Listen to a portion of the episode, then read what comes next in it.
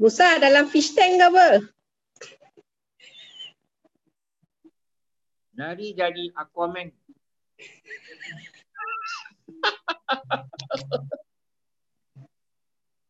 Jangan jadi X-Men sudah eh.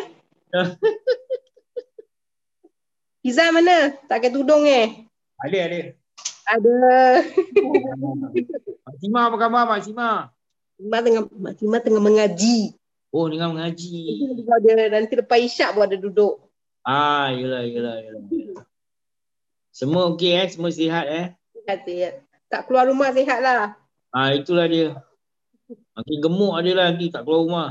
Siapa? Pusat lah. Keluar-keluar juga. Ambil udara.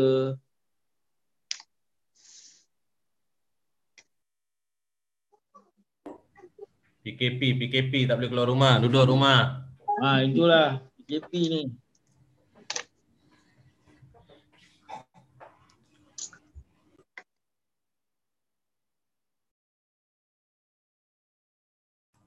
Ustaz dah masuk tu tapi tak ada video.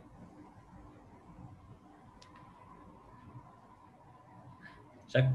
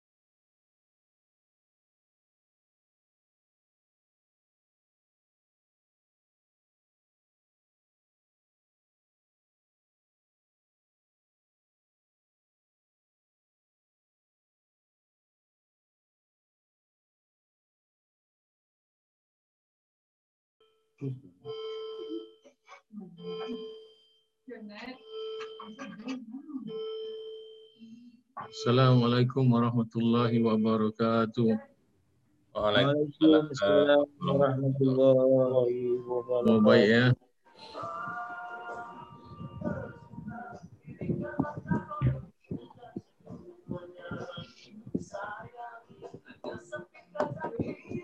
Bismillahirrahmanirrahim. Alhamdulillahirabbil alamin.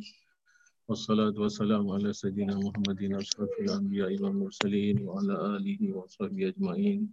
Amin. Allahumma akhrijna min zulumatil wahmi wa akhrijna min nuril fahmi wa atina bima 'arifatil ilm wa ahsin akhlaqana bil hilmi wa sahhil lana amrana wa atina min khazaini rahmatika ya arhamar rahimin. Allahumma iftah alaina futuhal arifin bihikmatika wa anshur alaina rahmatak wa zakkirna ma nasina ya zal jalali wal ikram wa zakkirna ma nasina ya zal jalali wal ikram wa zakkirna ma nasina ya zal jalali wal ikram wa sallallahu ala khairi khalqihi wa nuri arshihi wa mazhari lutfihi sayyidina wa nabiyina wa habibina wa syafi'ina Muhammadin sallallahu alaihi wasallam. Alhamdulillahi rabbil alamin.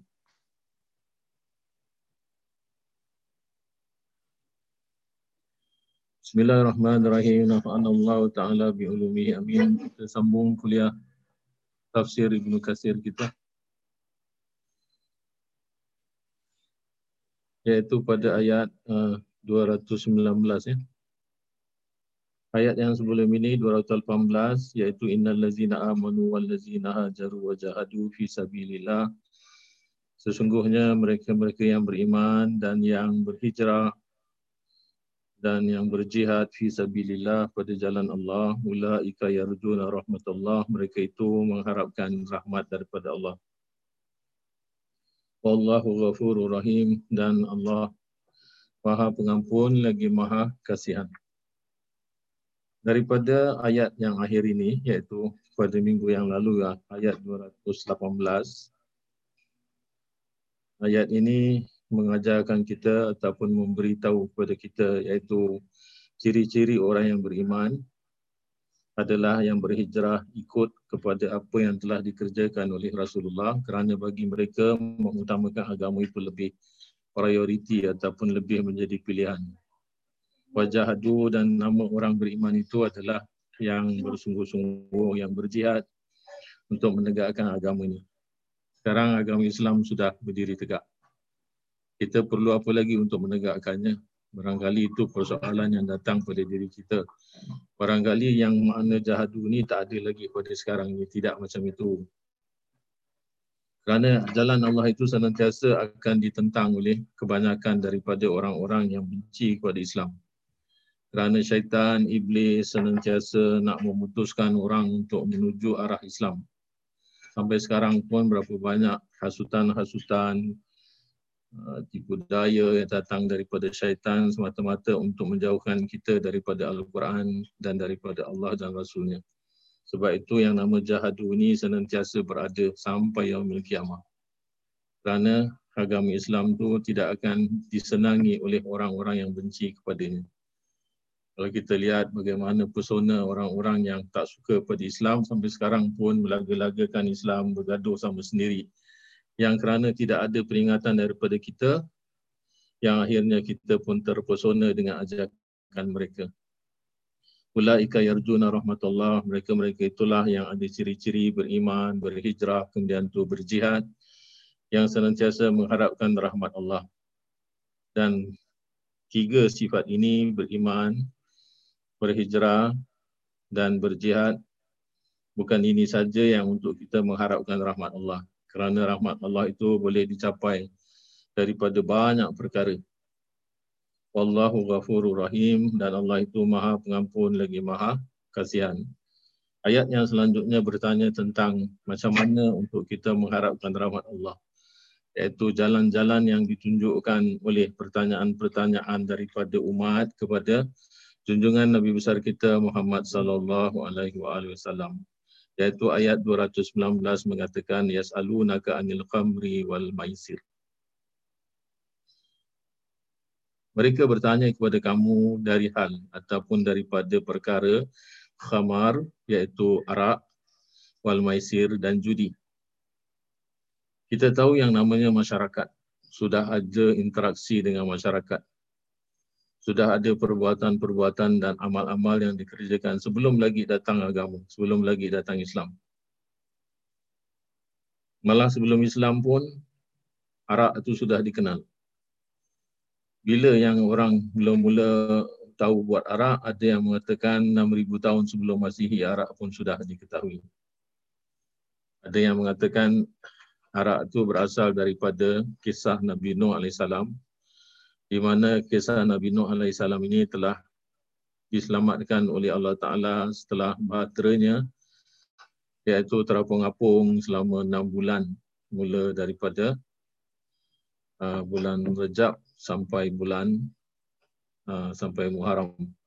Rejab, Syakban, Ramadan, Syawal, Jamadil Awal, yang eh, apa itu Zulkaidah, Zulhijjah, kemudian tu Muharram. Jadi selama enam bulan dia terapung, iaitu kerana air banjir sudah melebihi daripada gunung dan sebagainya yang ada di dunia ini semuanya tenggelam. Itulah kapal Nabi Nuh belayar dengan muatan. Hanya beberapa orang manusia, ada yang mengatakan lapan puluh orang.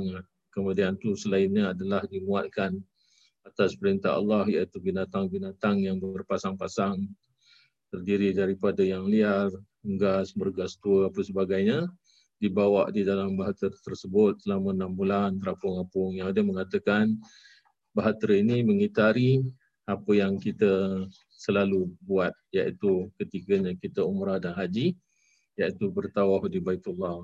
Ya, pusing-pusing-pusing di situ saja sampai enam bulan, yang akhirnya air pun Allah Ta'ala turunkan, surutkan, kemudian tu berlabuhlah dia di sebuah bukit yang namanya Bukit Judi. Dan kalau kita lihat Bukit Judi itu, ada yang mengatakan bahawasanya dia adalah salah satu daripada banjaran gunung-gunung Ararat, iaitu yang letaknya di antara border Rusia, Azerbaijan dan Turki.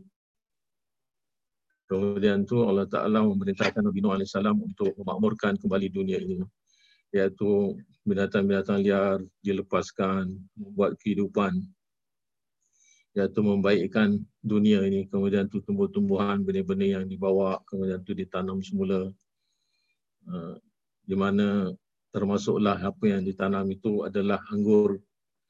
Jadi anggur tu pada waktu awal siang ataupun pagi Nabi Nuh alaihissalam akan siram air. Kemudian tu apabila datang petang, waktu nak disiram lagi dengan air, maka Nabi Nuh dapat melihat iblis sedang mengencingi, iaitu air itu diairi dengan air kencing. Pokok anggur tu diairi dengan air kencing iblis.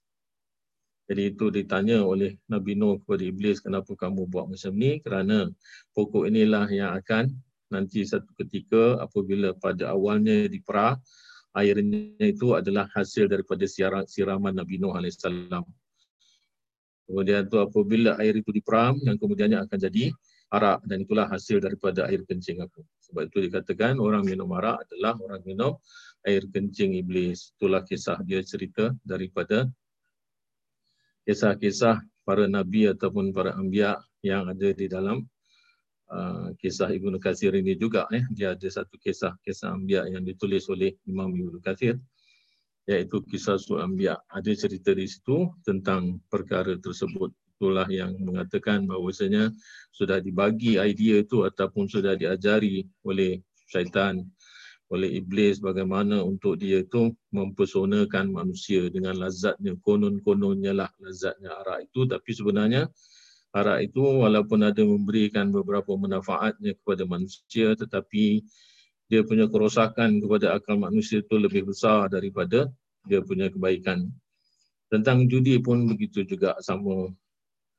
Dan arak ni bagaimana yang kita sudah tadi bicarakan, sudah ada dalam masyarakat orang-orang Arab. Masyarakat di mana menjadi sasaran dakwah oleh junjungan Nabi besar kita Muhammad sallallahu alaihi wasallam. Sebab tu ayat ini keluar, iaitu yas'alunaka 'anil khamri wal maisir. Kerana mereka bimbang, adakah perbuatan judi dan arak itu adalah merupakan sesuatu yang menghalang mereka daripada mendapat rahmat Allah. Jadi mereka pun bertanya tentang khamar. Memang sudah menjadi kebiasaan orang-orang Arab minum khamar.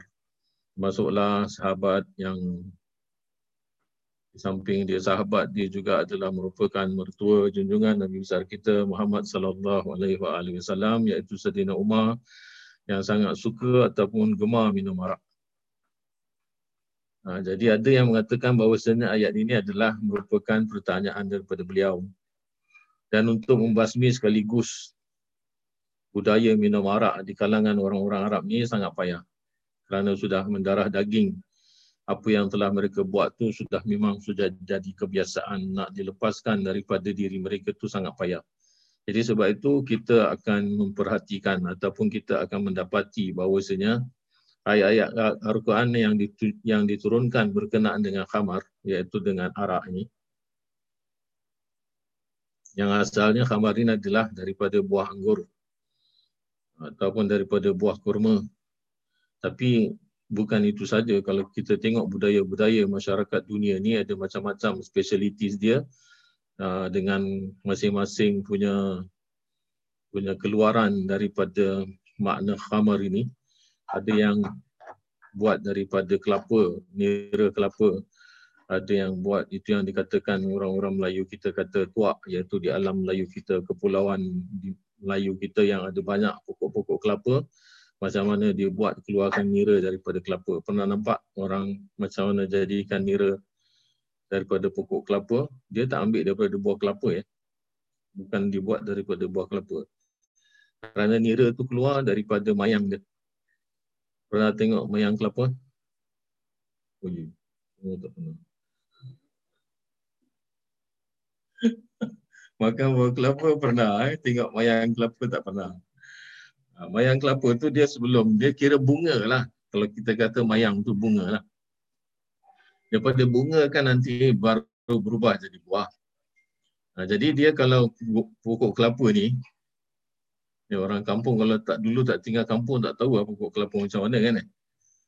Walaupun sekarang ada, tapi orang tengok batang kelapa daripada bawah yang orang nampak, tapi orang tak pernah panjat sampai ke atas.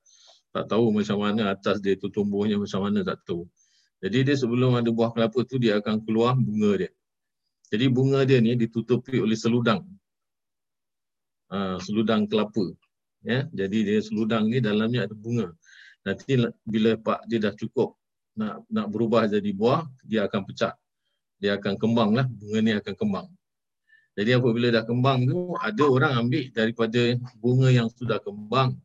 Lepas tu dia poncot, kata orang Jawa tu dia poncot, diikat, kemudian tu dia potong. Apabila dia potong itu, bunga ataupun mayan kelapa ni, dia akan keluarkan air.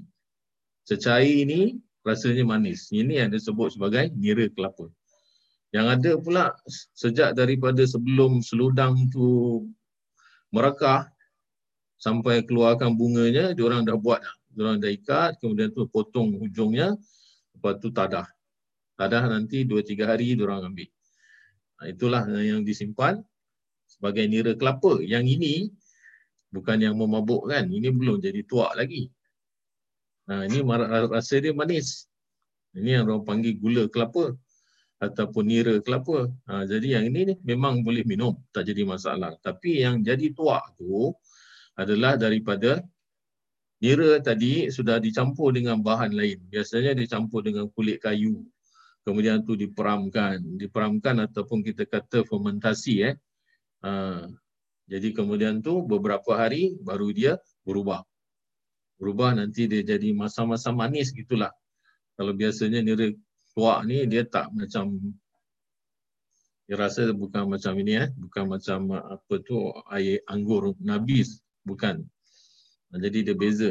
Sebab tu daripada Bali, orang buat daripada Bali. Kalau orang-orang Jepun terkenal dengan dia punya saki dia, iaitu terbuat daripada beras. Yang ada orang buat daripada uh, beras pulut.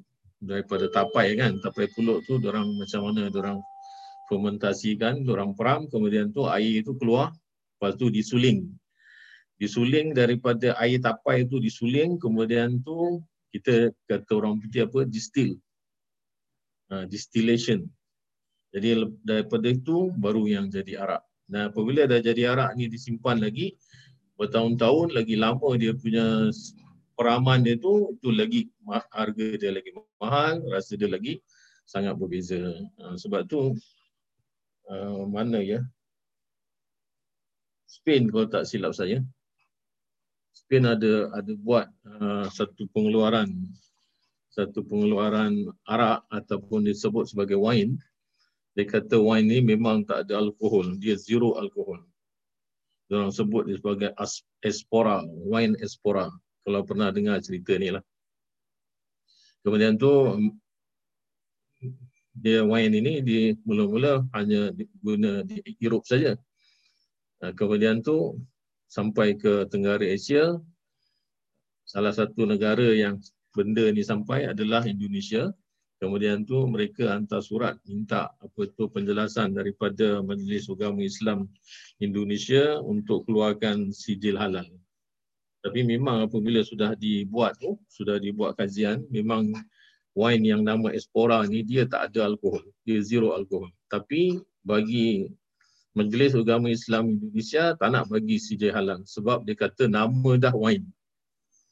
Kalau nama tu dah wine, dah memang tak boleh lah. Ha, jadi, kalau daripada sangka orang, dia tengok nama wine aja, dia dah, wah ini dah tak boleh. Jadi, kalau dibolehkan, dihalalkan, dengan label macam tu juga, wine akan jadi fitnah besar. Nanti orang ingat semua, wine dah jadi halal. Nanti wine yang memang betul haram pun dah jadi halal. Kerana dia tengok, ini wine ini boleh apa? Kenapa ini tak boleh pula? Sama-sama wine apa? Mana dia tahu dalam ada alkohol ke berapa persen, berapa persen. Mana dia tahu, dia tak tahu kan. Ha. Jadi sebab itu masalah dia macam tu. Jadi bukan hanya daripada itu saja, bukan hanya daripada anggur, bukan hanya daripada kurma, tetapi daripada macam-macam jenis yang dibuat orang untuk produce apa yang dikatakan sebagai khamr. Dan khamr ni diharamkan dengan beberapa tingkatan, iaitu berperingkat-peringkat. Mula-mula ayat daripada surah Al-Baqarah ni tentang, baru tanya tentang khamr dan maisir saja. So ayat ni menjelaskan apa? Fihi ma ismun kabir. Katakan olehmu wahai Muhammad, fihima, iaitu pada keduanya, iaitu khamar dan maisir, iaitu arak dan judi, ismun kabir, mengandungi dosa besar. Wa manafi'u linnas, dan manfaat kepada manusia. Manfaatnya apa? Kerana kalau kita kata uh, khamar itu sendiri eh macam alkohol tu, kalau sekarang ni produk-produk daripada produk untuk perubatan, untuk sterilize, macam kita pakai apa ni sekarang ni, sanitizer tu, sanitizer tu alkohol. Kerana dia kalau tak ada alkohol, dia alkohol yang ada dalam sanitizer ni ada yang kata sampaikan tujuh puluh lima peratus alkohol dia. Kerana kalau tak ada banyak alkohol, dia tak akan dapat mematikan germs. Tapi kalau lebih daripada itu, dia pun akan keluar saja daripada botol tu, kita spray, dia akan hilang. Ha, kerana lebih tinggi dia punya dosage dia, percentage yang ada dalam alkohol tu ataupun dalam satu-satu produk tu, lagi tinggi dia, bila kita spray dia akan hilang. Dan apabila hilang, sebelum lagi sampai kulit, jam sebelum mati lagi, benda tu dah tak ada. Jadi sebab tu dia punya mixture dia tu mesti bertepatan. Jangan sampai apabila spray dia punya itu evaporate, kemudian tu tak ada efek daripada penggunaan. Jadi sebab tu dalam mas masalah ni ada orang ahli-ahli yang mengkaji tentang berapa banyak alkohol ataupun berapa banyak apa ni uh, kita kata benda-benda yang macam ni dalam sanitizer tu sampaikan up to tujuh puluh sampai tujuh puluh lima peratus. Uh, jadi berapa banyak tu kalau kita kata produk-produk daripada alkohol semua tak boleh pakai. Jadi macam mana? Nak nak injection, nak operation, terkadang-kala nak untuk buat sebagai perubatan, iaitu bahan-bahan yang dicampur alkohol ni ada banyak yang untuk bahan-bahan solid apa sebagainya tak boleh dipakai. Jadi sebab itu ada manfaat dia bagi manusia, bukan kata tak ada. Cuma yang Allah Ta'ala sebut di sini, wa ismuhuma, iaitu dosa daripada keduanya tu akbaru min nafihima, iaitu lebih besar daripada manfaatnya. Jadi sebab tu ditinggalkan, yang mana tidak mendatangkan manfaat maka haram minum, kerana minum tadi akan boleh mengubah fikiran ataupun merosakkan kita punya minda, kita punya kita punya apa tu uh, kesadaran. Kadang-kadang orang minum ni sampai dia mabuk, dia tak tahu apa yang dia buat, dia sampai boleh maaf cakap uh, dia tidur dengan anak dia, dia tak sadar kerana dia mabuk apa sebagainya, paksaan berlaku tapi dia tak tahu, kemudian tu terjadi pembunuhan tapi dia pun tak sedar. Uh, dan dia tu terbaring macam apa, macam sangat kata orang tu hina lah. Terkadang-kadang orang yang dah mabuk ni, dia, dia muntah, dia tidur atas muntah dia, kemudian tu dia kata orang Jawa tergeletak tepi longkang pun dia tak sadar. Nah, itu hinanya orang sudah mabuk. Jadi sebab itu dia punya dosa tu lebih besar dibanding dengan dia punya manfaatnya. Jadi produk-produk yang memberi manfaat iaitu alkohol. Ada yang mengatakan alkohol yang untuk minum dengan alkohol yang untuk apa ni barang-barang perubatan ataupun produk-produk daripada produk kecantikan tak sama. Itu mengikut daripada sebahagian ulama. Eh. Jadi ayat ni turun. Kemudian tu ayat yang pertama cerita pasal ni saja. Iaitu cerita tentang manfaat dan dosa yang ada pada kedua benda ni. Kemudian tu ayat lain turun lagi iaitu ayat surah An-Nisa. Ayat tu kata apa? Ya ayyuhallazina amanu la taqrabu salata wa antum sukara. Ayat ni turun lagi. Kerana apabila ayat ni turun, orang kata ada manfaat apa? Wa manafi'ul linnas. Dia punya maksud wa manafi'ul linnas ni adalah bukan maksudnya kamu boleh minum. Bukan manfaat manfaat tu ada pada minum. Tapi manfaat tu ada pada penggunaan lain. Sebab tu dalam ayat ni menunjukkan adanya penggunaan alkohol pada benda lain ataupun pada cara yang berbeza yang tidak mendatangkan dosa. Ha, sebab yang dosa tu adalah kerana minum sampai mabuk-mabukan. Tapi kalau alkohol dicampurkan dengan bahan-bahan produk perubatan dan produk solid, ada ulama kata dia memberi manfaat. Sebab tu kalau kita kaji pandangan-pandangan ulama ni, sudah sampai mencapai jumhur lah. Semua ulama kata boleh. Ha, walaupun ada sebahagiannya kata tak boleh sebabnya mereka kata dia najis. Arak itu najis. Ulama-ulama kata arak itu najis sebab ada ayat yang mengatakan macam tu, iaitu salah satu ayat daripada tingkatan-tingkatan yang untuk mengharamkan arak itu. Jadi ayat yang kedua selepas daripada ayat ni turun lagi, ya ayyuhallazina amanu, wahai orang-orang yang beriman, la taqrabu salata wa antum sukara, dan janganlah kamu menghampiri solat ataupun janganlah kamu mengerjakan solat ataupun janganlah kamu bersolat wa antum sukara, hal keadaan kamu mabuk. Ha, jadi sudah sikit-sikit larangan, iaitu minum-minum kemudian tu sembahyang.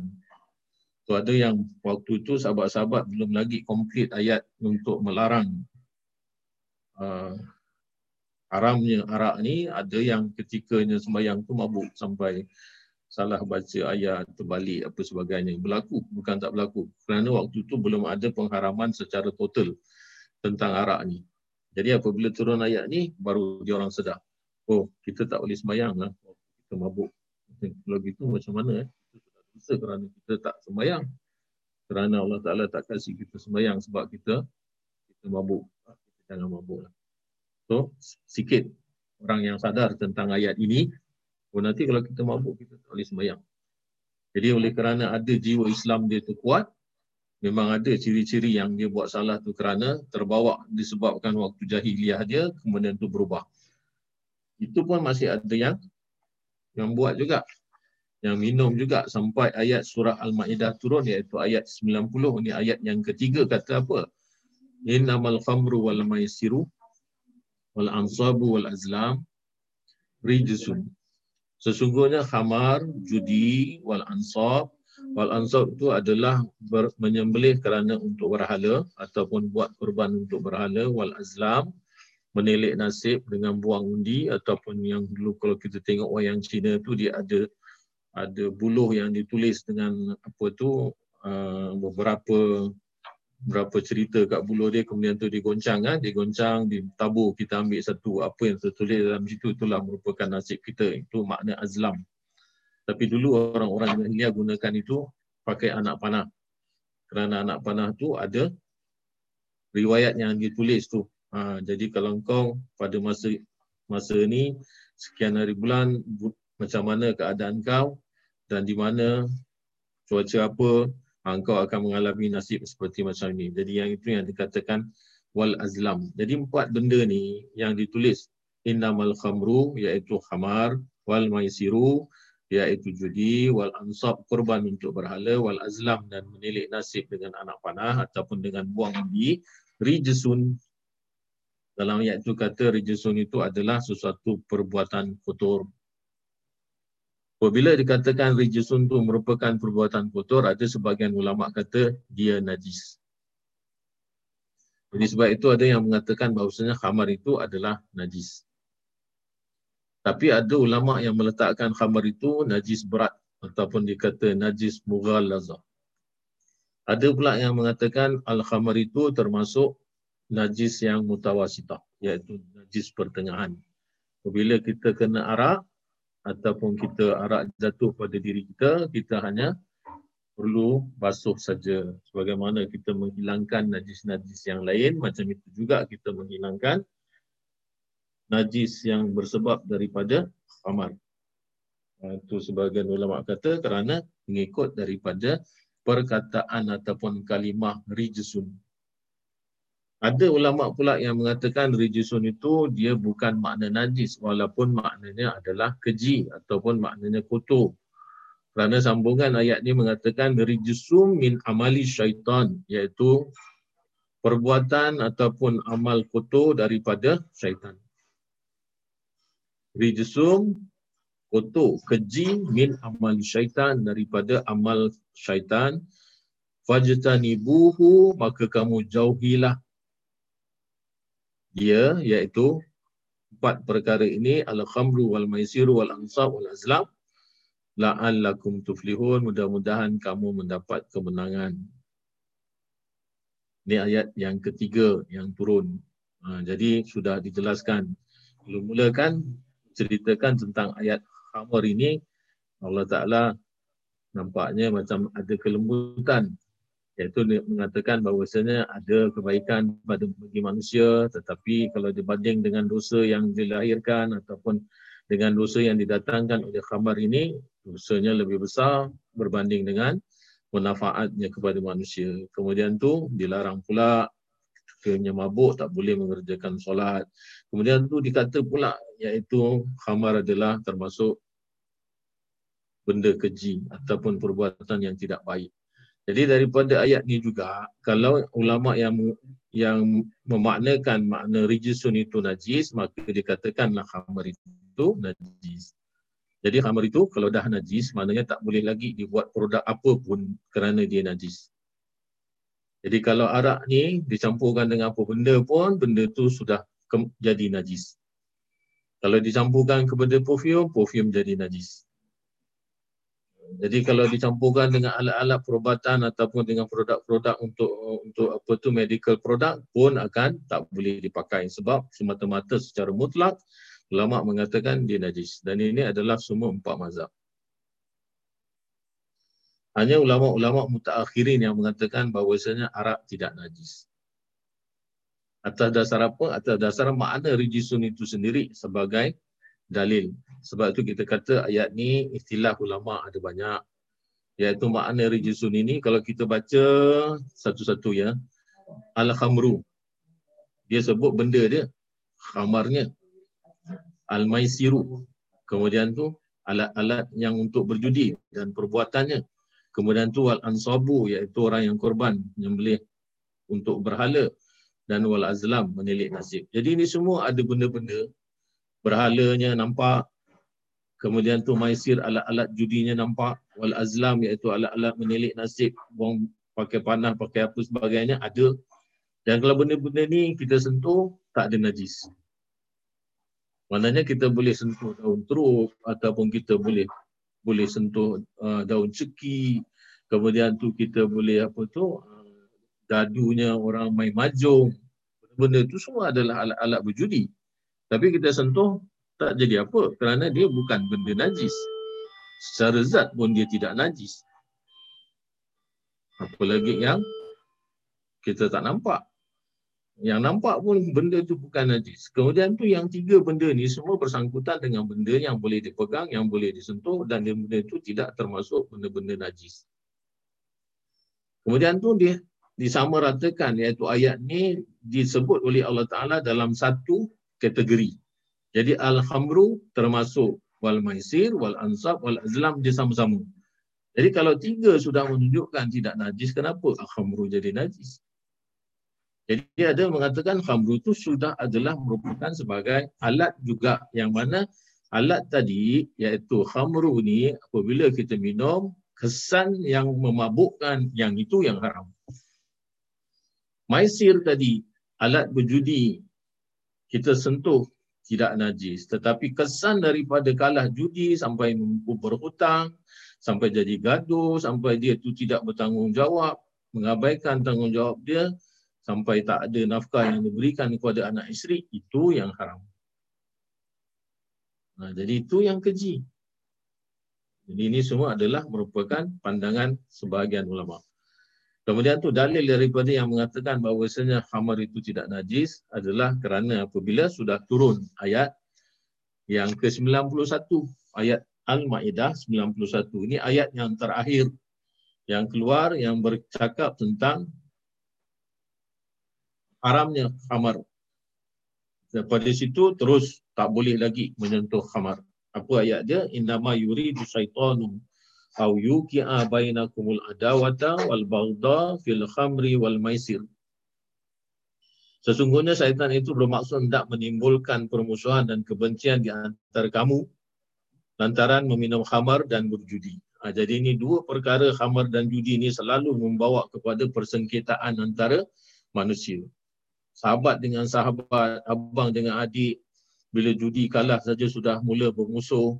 Kemudian tu bila sudah mabuk, sudah banyak buat perkara-perkara onar. Jadi sebab itu, ni syaitan punya hasutan. Yang mana tadi kisah yang tentang Nabi Nuh sudah kita ceritakan. Iaitu dia memberikan banyak cucuk sana, cucuk sini kepada dua benda ni. Iaitu apa yang dikatakan khamar dan maisir. wa yasuddukum an zikrillah, dan dia itu menghalang kamu daripada ingat Allah, wa anis salah, dan sembahyang. Kerana orang yang main judinya sangat asyik. Ha. Jadi dia dah main-main-main tu, dia kalah, dia nak menang, dia taruh, dia taruh lagi, dia bertaruh lagi, dia bertaruh lagi sampai waktu sembahyang sudah habis semua. Semua semuanya dilanggar. Jadi perkara-perkara baik tu ditinggalkan begitu saja kerana dia memprioritikan dia punya sedapnya main judi itu, iaitu dia isir. Begitu juga orang yang minum arak ni, dah hilang dunia lah. Maknanya dah tak ada lagi apa yang dia nak kerjakan. Kemudian tu hujung daripada ayat sembilan puluh satu ni baru yang Allah Ta'ala kata, fa'la'an tumun tahu. Maka berhentilah kamu semua. Maknanya sudah secara total. Jadi apabila arak sudah diharamkan, banyak sahabat-sahabat Nabi yang belum tahu tentang arak ni sudah diharamkan. Jadi ada satu orang lelaki, dia bawa banyak arak. Kemudian tu dia datang jumpa pada Nabi. Dia kasih Nabi arak tu kerana orang tak tahu yang benda itu sudah diharamkan oleh Allah Ta'ala secara total. Bukan lagi ayat yang bertahap-tahap. Kemudian tu orang ni kata nak hadiahkan pada Nabi. Nabi kata sudah diharamkan oleh Allah Ta'ala. Untuk pengetahuan umum, eh, kita tak pernah dengar yang bahawasanya Rasulullah pernah menyembah berhala sebelum dia diangkat jadi Nabi, dan dia tak pernah buat perkara-perkara tak senonoh yang sebagaimana yang telah dikerjakan oleh kebanyakan daripada orang-orang jahiliah. Kita jangan samakan Rasulullah dengan mereka kerana Rasulullah sudah dipelihara oleh Allah Ta'ala sejak sebelum beliau dilantik jadi Rasul. Oh, sebab itu jangan ada prasangka buruk kepada Nabi. Wa imah di sebelum dia diangkat jadi Nabi pun dia baik. Dan dia tak bercampur dengan orang-orang yang menyembah berhala, yang bersukaria, kata orang yang yang berpesta pora ni semua, minum-minum, perempuan sana-sini, dia tak pernah melakukannya. Jadi dia bersih. Kemudian tu apabila dia sudah mengatakan hal yang demikian, dia kata sudah Allah Ta'ala mengharamkan secara total, iaitu fahal antum muntahun. Maka berhentilah, jangan lagi disentuh arak tu. Kemudian tu Nabi kata buang. Jadi apabila Nabi kata buang, dia pun curah dekat jalan. Kalau benda tu najis, tentunya Nabi tak akan suruh, tak akan, Nabi tak akan diam, Nabi tentu larang. Eh, jangan buang sini, ini arak najis. Kau pergi buang cari satu tempat yang tak dilalui orang. Jadi semua orang yang melangkah tu tidak akan terpijak benda-benda najis. Sama juga macam apa yang Rasulullah ajarkan ketika satu orang Arab Badui yang dia tu kencing dalam masjid. Dan kita tahu ya, masjid bukan masjid dulu bukan macam masjid sekarang. Ada kapet semua, kita tahu itu adalah merupakan sebuah bangunan. Jadi masjid masa Nabi dulu adalah hanya very simple saja, satu kawasan yang mana dia buat pagar ataupun tiang-tiang atapnya pun kata orang very sederhana, hanya untuk berikan perlindungan daripada panas itu saja. Lagipun dia tidak rapat, atapnya itu tak dianyam rapat-rapat. Jadi kalau panas tu kadang-kadang kena lah pasir, orang sembahyang panas. Dan semuanya adalah pasir. Kemudian tu orang Arab Badui ni tak tahu yang itu masjid. Kemudian tu dia pun kencing. Sahabat-sahabat lain semua nak tahan dia, tapi Nabi kata jangan. Dia akan dia habis kencing dulu. Kalau kamu kejar dia nanti habis semua, kata orang Jawa dia punya kencing kecepretan. Ke sana kemari, dan daripada satu tempat yang kena jadi banyak tempat yang kena. Sudah biarkan dia kadar hajatnya dulu, iaitu dia buang habis semua hajat dia. Kemudian tu dipanggil, dipanggil diajarkan dengan cara yang baik, iaitu ini adalah masjid, tak elok, tidak baik, adalah merupakan satu perbuatan haram mengotorkan masjid. Tapi orang ni tak tahu. Jadi kata Nabi, macam mana cara Nabi nak ajar nak bersihkan bumi itu daripada kencing tadi yang di, sudah dikatakan najis. Dia ambil satu pail ataupun satu baldi air, terus dijurus ke dalam tempat tadi itu, dan air itu seraplah bawah bersama dengan kekotoran yang sudah terkena padanya. Kalaulah apa yang dianggap sebagai najis arak tadi, apabila orang sahabat-sahabat sudah buang semua arak-arak itu di jalanan, bukan bukan sikit eh banyak eh jadi sudah tentu semua jalan itu akan najis. Dan orang lalu di situ semua akan terpijak najis. Tentunya Nabi akan memberitahu, oh ni arak najis, jangan dibuang. Ataupun jangan dibuang sembarangan, cari satu tempat jadi dia tersisih, orang tidak terkena kepadanya. Kemudian tu bekas daripada arak tadi, Nabi tak suruh cuci pun. Ini ada sebagian hadis yang menunjukkan dalil bahawasanya arak itu adalah tidak najis. Okey, ini perbandingan pandangan ulama ya, eh. bukan saya kata bukan saya kata arak itu tidak najis eh. Kita kita hanya menyampaikan, kita sharing iaitu pandangan-pandangan ulama. Nah, sebab itu kalau ulama yang mengatakan bahawasanya arak itu najis, maka dicampur pada perfume yang ada alkohol, perfume-nya juga najis. Macam mana tadi saya kata, ulama-ulama mutaakhirin, ulama-ulama yang akhir buat penilaian semula tentang ayat ni, tentang hadis-hadis yang didapat sebagai supporting dalil yang untuk mengatakan bahawasanya arak itu tidak haram ataupun arak arak itu tidak najis. Maaf, arak itu tidak najis. Jadi mereka kata kalau arak itu tidak najis, kalau pun dikatakan alkohol itu tidak najis, maka dia boleh dicampurkan dengan perfume dan boleh digunakan imam dalam sembahyang sekalipun. Itu pandangan mereka. Kalau kita rujuk pula, adakah benar kalau dikaji daripada segi chemical dia, iaitu dia punya kimia composition dia, adakah dia benar-benar najis? Ataupun yang dikatakan najis itu adalah kerana minum dan menghilangkan fikiran ataupun merosakkan akal, itu yang yang dikatakan sebagai haramnya, bukan najisnya yang dikatakan yang dia tu akan mengakibatkan kepada hilang akal. Ha, jadi itu semua dikaji oleh ulama. Ada yang mengatakan alkohol yang kita pakai untuk produk perubatan adalah etanol. Etanol ni adalah hasil daripada penyulingan bahan-bahan tertentu yang menghasilkan alkohol murni. Dia tak campur apa-apa benda. Dan yang namanya arak ataupun yang dinama khamar, macam mana tadi saya sudah jelaskan, orang bu- buat tuak. Asalnya nira tu, dia bersih. Dia tidak mendatangkan najis dan dia boleh diminum. Tapi apabila dicampur dengan bahan lain, campur dengan bahan lain pada nira yang tadi asalnya halal, kemudian tu diperam. Dan campuran ini adalah daripada tumbuh-tumbuhan juga. Ada yang daripada kulit pokok.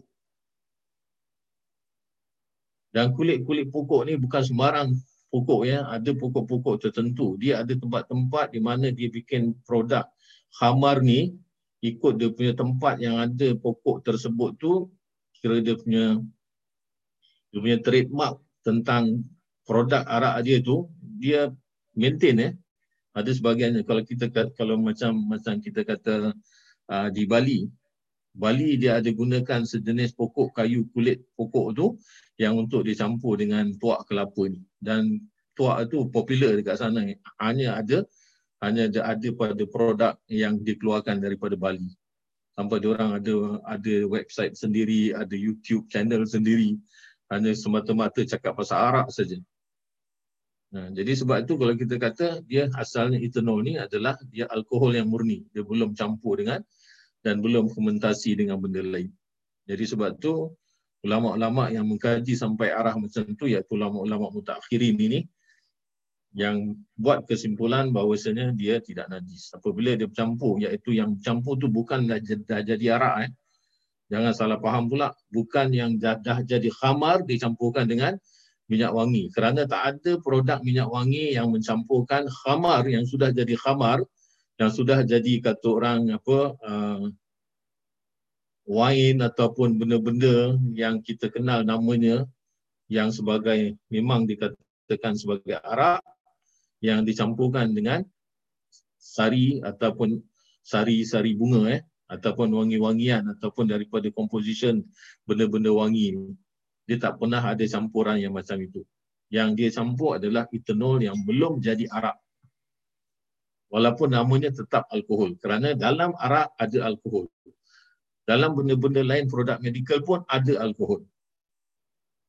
Yang nama arak tu bukan semuanya alkohol. Kerana dia ada benda-benda lain yang mana apabila dicampur dengannya, dengan alkohol ni, dia jadi dia jadi arak.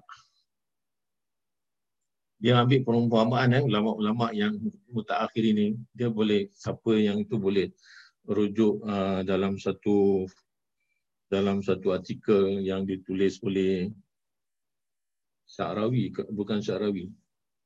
Saya tak ingat siapa nama ulama tu. Dia punya perincian tentang ni, dia ambil satu perumpamaan. Dia kata air.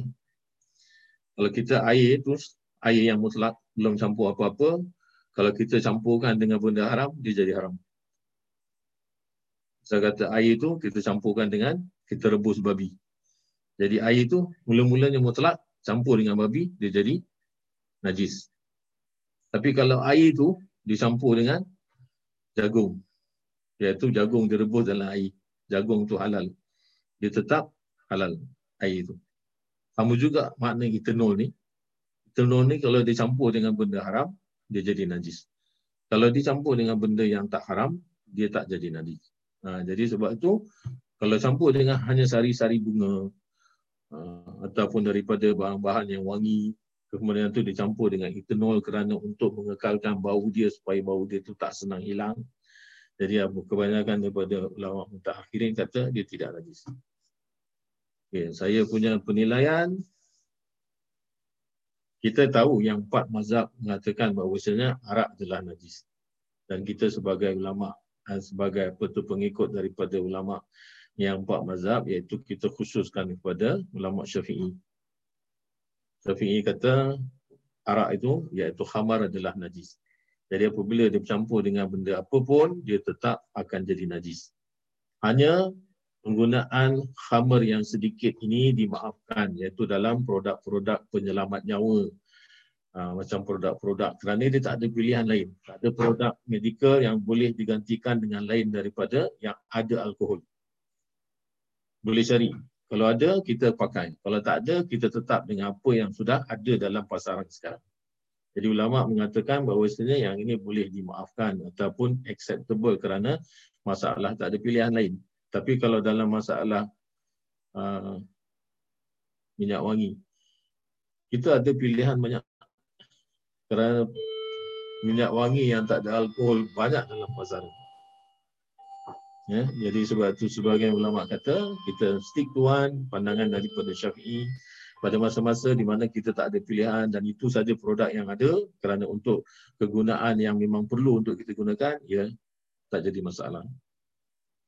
Maknanya penggunaan itu dihalalkan. Eh. Jadi ini yang disebutkan sebagai anil khamri wal maisir kul fihi ma ismun kabirun wa manafi'u linnas wa ismuha akbaru min naf'ihima. Jadi sudah dijelaskan, ini ayat pertama tadi. Kemudian tu sambung wa yas'alunaka. Mereka bertanya kepada kamu lagi, wahai Muhammad, maza yunfikuna kulil af. Apa yang kau akan, apa yang dinafkahkan? Iaitu kita nak bagi apa? Iaitu kita nak menolong orang dengan cara yang macam mana? Tadi cakap pasal khamar, iaitu menjauhkan larangan Allah juga adalah yang kita katakan sebagai mengharap rahmat Allah. Kemudian tu ada perkara yang apabila kita berkongsi rezeki dengan orang lain, kita pun akan dapat mengharap rahmat Allah. Ini semua adalah jalan-jalan untuk kita mendapatkan rahmat Allah. Kerana Allah Ta'ala pengampun lagi, belas kasihan. Barangkali kita punya dosa itu dapat dikompensatkan dengan apa yang telah kita kerjakan. Iaitu kita menjauhkan diri daripada apa yang dilarang oleh Allah. Kemudian itu kita mendekatkan diri dengan apa yang disukai oleh Allah. Bagai macam ini, iaitu yunfikun, memberikan pertolongan, nafkah, tanggungan kepada orang lain. Jadi nak bagi apa? Yang namanya nafkah itu apa? Hanya wang ringgit sajakah? Ataupun hanya pakaian, makanan, ataupun keperluan-keperluan biasa saja? Ha, itu yang selalu diperbincangkan oleh ulama. Dan dalam ayat ini kata, kul katakan olehmu wahai Muhammad, al-afu. Mana al-afu ni kalau ditranslatekan dalam ayat ini kata yang lebih daripada keperluan. Kalau dalam konteks ayat ini. Tapi makna al-afu itu sendiri adalah merupakan Uh, dia kalau bahasa daripada segi bahasa makna afwa itu maaf. Yang kita minta maaf dengan orang pada pada hari raya, biasanya saya minta maaf, atau kita kalau ada kesalahan apa-apa, maafkanlah kesalahan saya, begitu gedebak-gedebuk, itu adalah daripada perkataan itu. Perkataan afun. Sebab itu kita dalam tarawih kan kita ada baca doa Allahumma innaka afuwun tuhibbul afwa fa'fu anni. Afwa, iaitu Afun adalah merupakan salah satu daripada nama Allah, iaitu Allah Ta'ala itu Maha Pemaaf. Kita juga terkadang-kala minta ampun, astagfirullah, kita gunakan perkataan minta ampun. Daripada nama Allah Ghafur. Dan daripada nama Allah Ghafar. Dia boleh sebut Ghafur, boleh sebut Ghafar. Jadi ini apa bezanya? Iaitu Afun apa beza, Al-Ghafur pun bezanya apa dengan Al-Ghafar. Dia sama, Ghafara, Ghafara sama. Satu Al-Ghafur, satu Al-Ghafar. Kemudian tu ada Al-Afu. Jadi ini semua maknanya dekat-dekat sama, iaitu memaafkan, mengampuni, apa sebagainya. Tapi dia ada beza. Walaupun dalam ayat ni mengatakan bahawasanya yang lebih daripada keperluan ataupun yang kamu bagi sebelum orang minta. Itu makna dia. Al-afu ni adalah kamu bagi walaupun orang tak minta. Kerana keredaan kamu nak bagi. Sebabnya apa keredaan kamu nak bagi? Kerana yang lebih daripada keperluan kamu. Maknanya aku dah tak perlukan benda ni lagi. Semua tanggungan aku sudah cukup. Isteri aku sudah bagi kesenangan. Anak sudah bagi cukup makan. Mak bapak semua adalah di bawah tanggungan aku. Aku ada banyak kelebihan lagi aku bagi pada orang. Al-afu.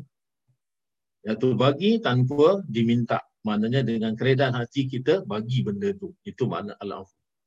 Dan masalahnya pada doa tadi, Allahumma innaka afun. Kenapa Rasulullah suruh Saidina Aisyah doa dengan perkataan afun? Tak dia katakan innaka ghafur. Kerana ada sebab dia. Iaitu al-afu itu makna melebur ataupun menghapuskan.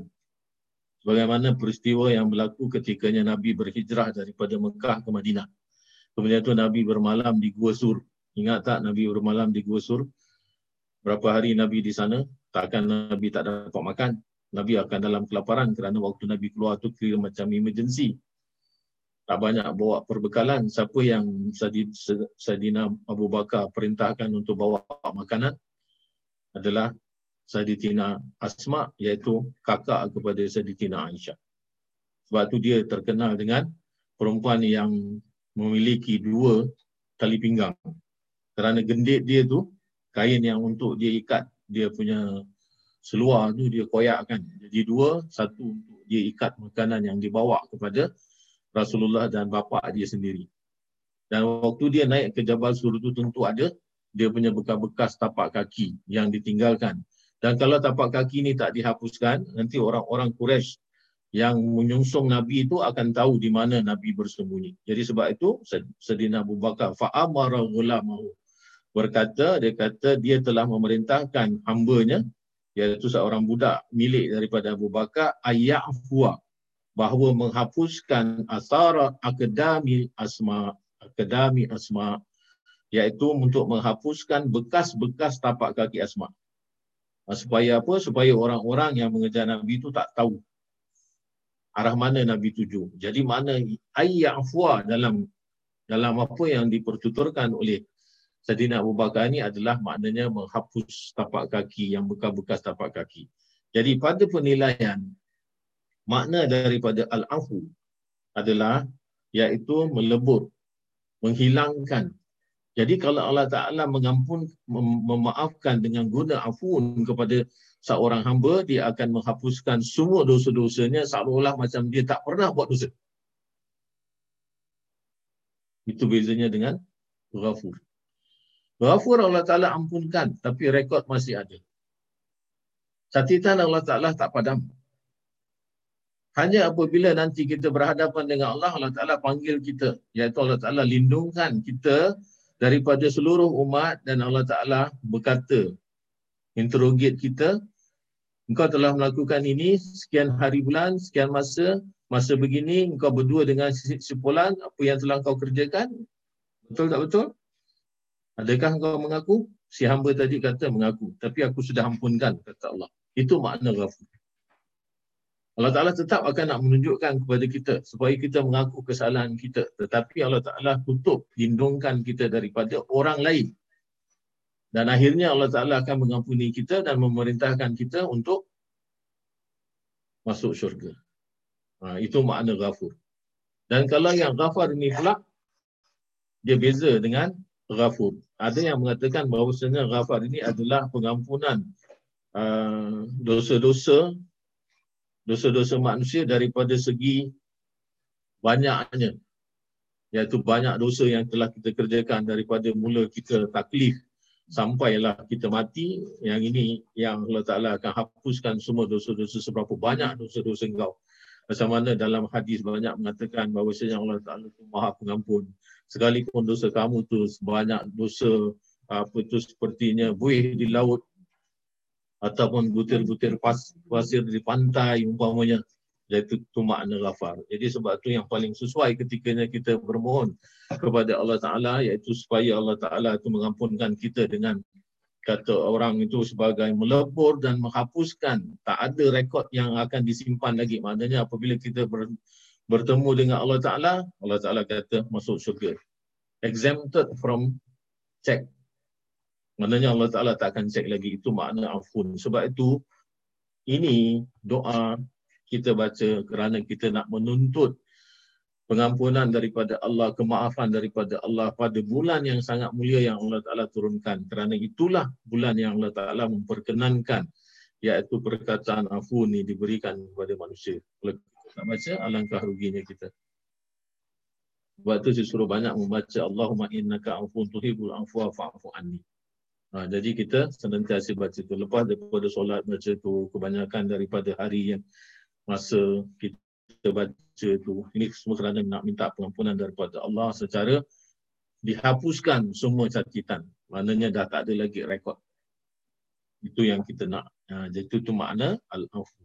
Dalam ayat ni, wa yas'alunaka mazan, apa yang kami nak nafkahkan, apa yang kami nak berikan, iaitu maksud afu ini adalah lebih daripada keperluan, yang mana maksud sebenar adalah memberi tanpa diminta. Iaitu Allah Ta'ala memberikan pengampunan setelah Allah Ta'ala mendengar rintihan kita, bacaan kita, iaitu kita punya doa dipanjatkan tiap-tiap hari sepanjang bulan Ramadan, kemudian tu kita mati lepas bulan Ramadan, masuk menjelang Syawal saja, inna lillahi wa inna ilaihi raji'un.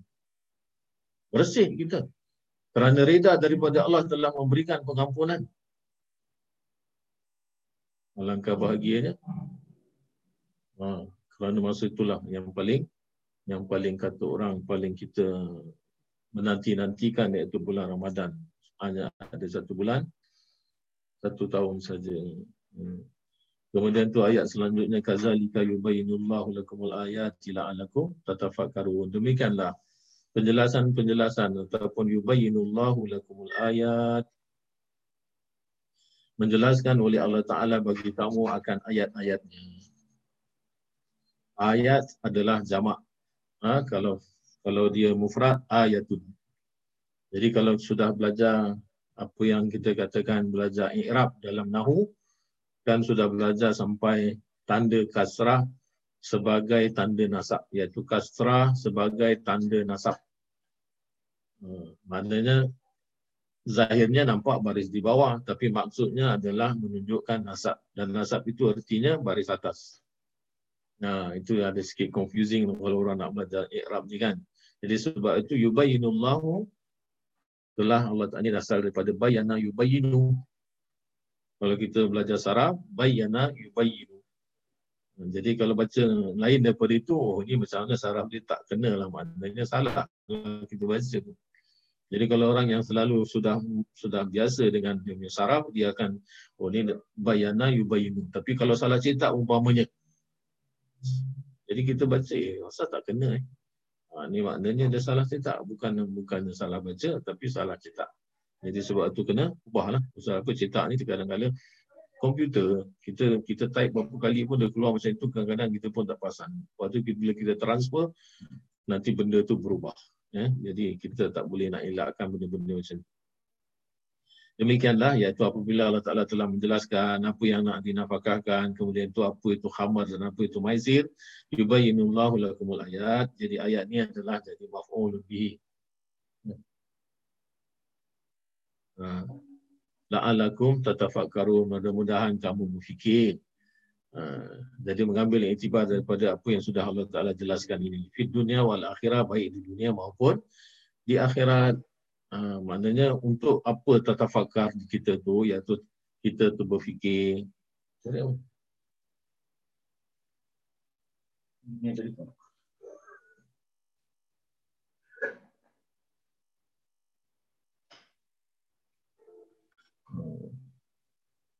Natafakkarun, iaitu kita berfikir waktu kita hidup di dunia dan waktu nanti, itu sebagai perbekalan untuk akhirat.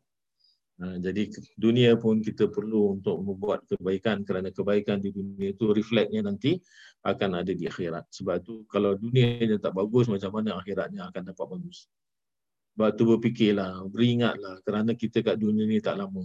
Kita akhirnya nanti akan kembali ke akhirat, dan akhirat itu kekal. Jangan sampai kita mempermainkan dunia kita, umur kita disia-siakan, yang akhirnya kita kembali ke sana dalam keadaan yang sangat rugi.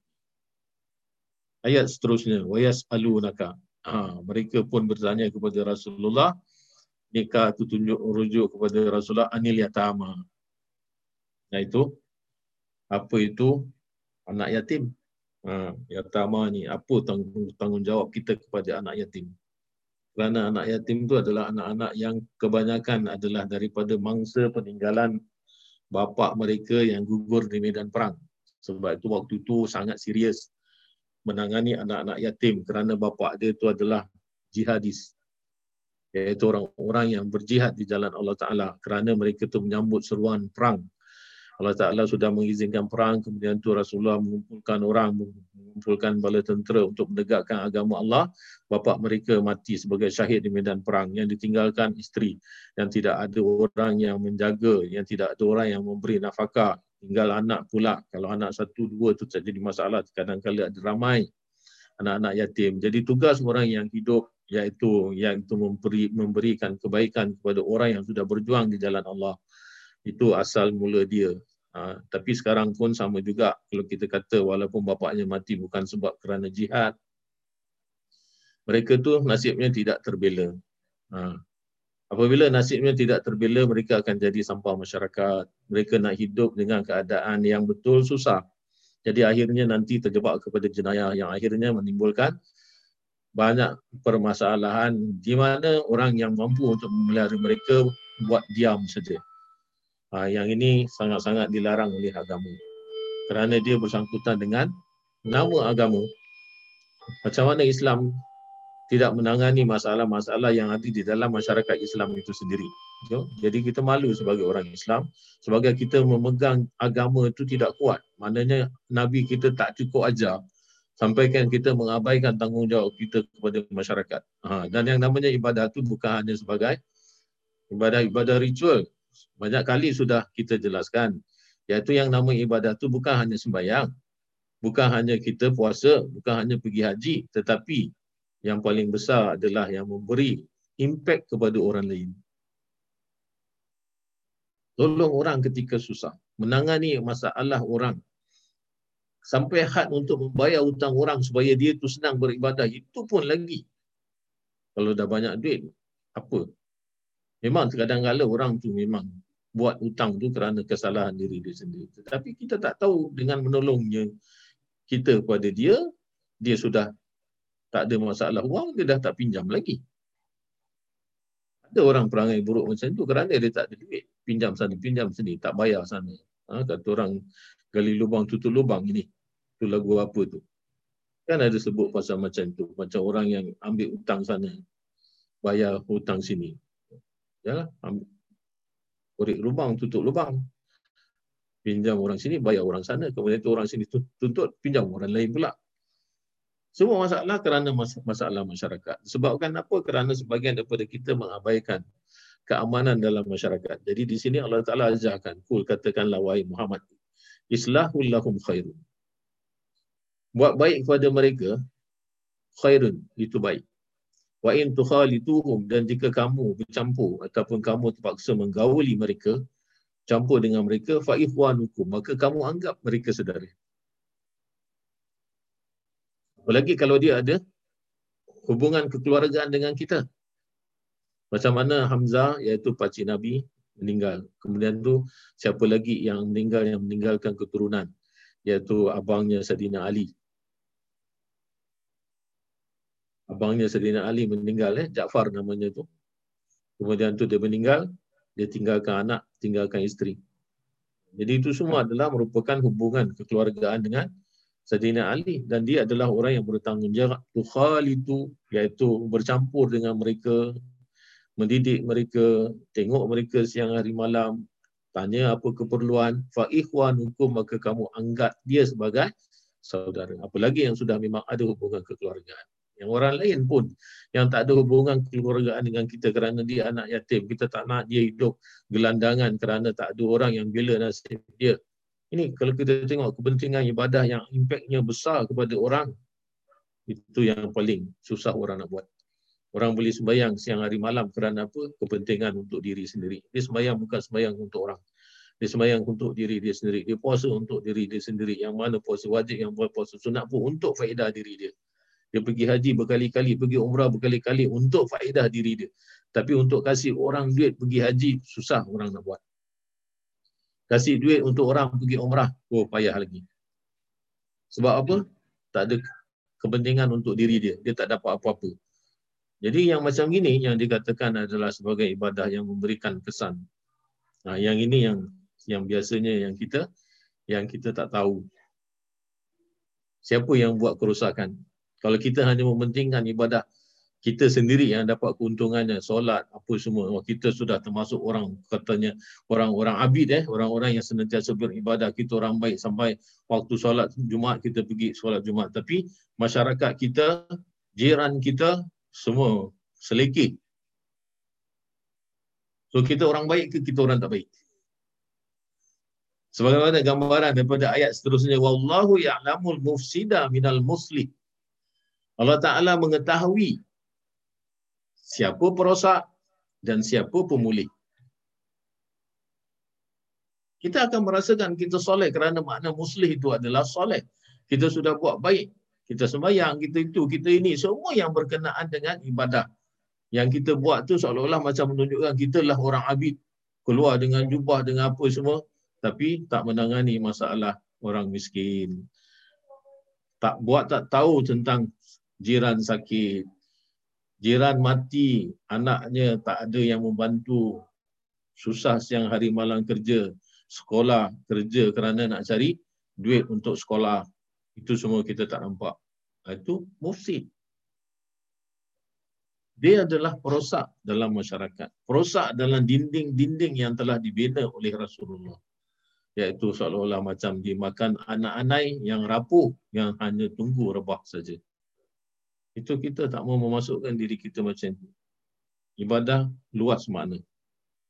Muamalah iaitu berhubung dengan masyarakat pun penting kerana Nabi tak pernah memisahkan diri dari masyarakat. Siapa kita? Nabi bercampur dengan masyarakat. Nabi sangat prihatin kepada umat dia yang miskin. Dan Nabi bercampur, duduk sama-sama, makan dengan orang miskin. Roti taruh atas tanah pun Nabi pernah buat. Tapi kita? Berapa banyak kita yang menghina orang-orang yang miskin? Ah, ini semua pasal tanah. Tak nak belajar dulu, malas. Siapa yang? Penyebabnya tu apa? Penyebabnya kerana kita tidak kita, kita tidak memandang kepada mereka. Iaitu kita tak menjalankan, kita bertanggungjawab sebagai anggota masyarakat. Ha, ini adalah merupakan tanda-tanda perpecahan Islam. Kerana Islam selalu kata, aku punya rumah, aku punya rumah. Aku punya keluarga, aku punya keluarga. That's your keluarga. Kau handle sendiri. Kau nak jadi apa, that's up to you. Ha, ini lah. Memang kita tak boleh campur urusan orang lain. Kita tak boleh jaga tepi kain dengan orang lain. Sekurang-kurangnya doa. Ataupun buat baik. Hantar makanan. Sebagai tanggungjawab jiran. Buat baik. Pelan-pelan buat baik. Kemudian tu tanya masalah. Kalau kita susah nak bercakap dengan orang tuanya, cakap dengan anaknya. Itu sepatutnya yang kita buat. Kita tak boleh mendadak nak tanya hal orang. Memang orang pun tak suka. Tapi banyak perkara-perkara yang kita boleh buat untuk kita mengetahui keadaan sebenar. Walau sya'allahu la'anatakum. Dan kalau Allah Ta'ala berkendak untuk menghina kamu ataupun untuk mendatangkan kesulitan kepada kamu, Allah Ta'ala mampu. Apa Allah Ta'ala tak mampu ke nak hidupkan orang seribu tahun supaya dia tu anak-anaknya tak dapat terjaga? Kemudian tu isterinya tu dapat melahirkan. Kemudian tu dia dapat tengok anak cucu dia berkembang biak. Allah Ta'ala mampu. Tapi Allah Ta'ala nak matikan dia. Kemudian tu meninggalkan anak-anak yatim sebagai tanggungjawab masyarakat. Sebagai tanggungjawab pemimpin Islam. sebagai tanggungjawab khalifah. Itu memang Allah Ta'ala memberikan kita ujian-ujian supaya Allah Ta'ala tahu siapa yang berakal selani. Itu adalah merupakan sunatullah. Kita kena terima. Inna Allah Azizul Hakim. Sesungguhnya Allah Ta'ala maha perkasa lagi maha bijaksana. Ya. Wallahu a'lam. Sampai situ saja. InsyaAllah kita sambung pada ayat seterusnya, iaitu ayat dua dua dua eh.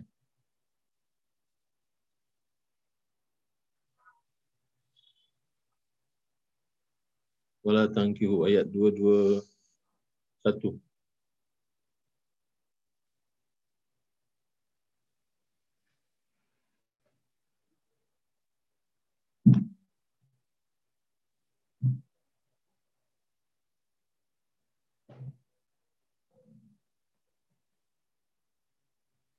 Bismillahirrahmanirrahim. Nafa'anallahu ta'ala bi'ulumihi amin. Sambungan kitab Ihya Ulumuddin, iaitu pasal kedua muka surat tujuh enam sembilan. Pasal kedua mengenai rahsia-rahsia puasa dan syarat-syarat batiniah.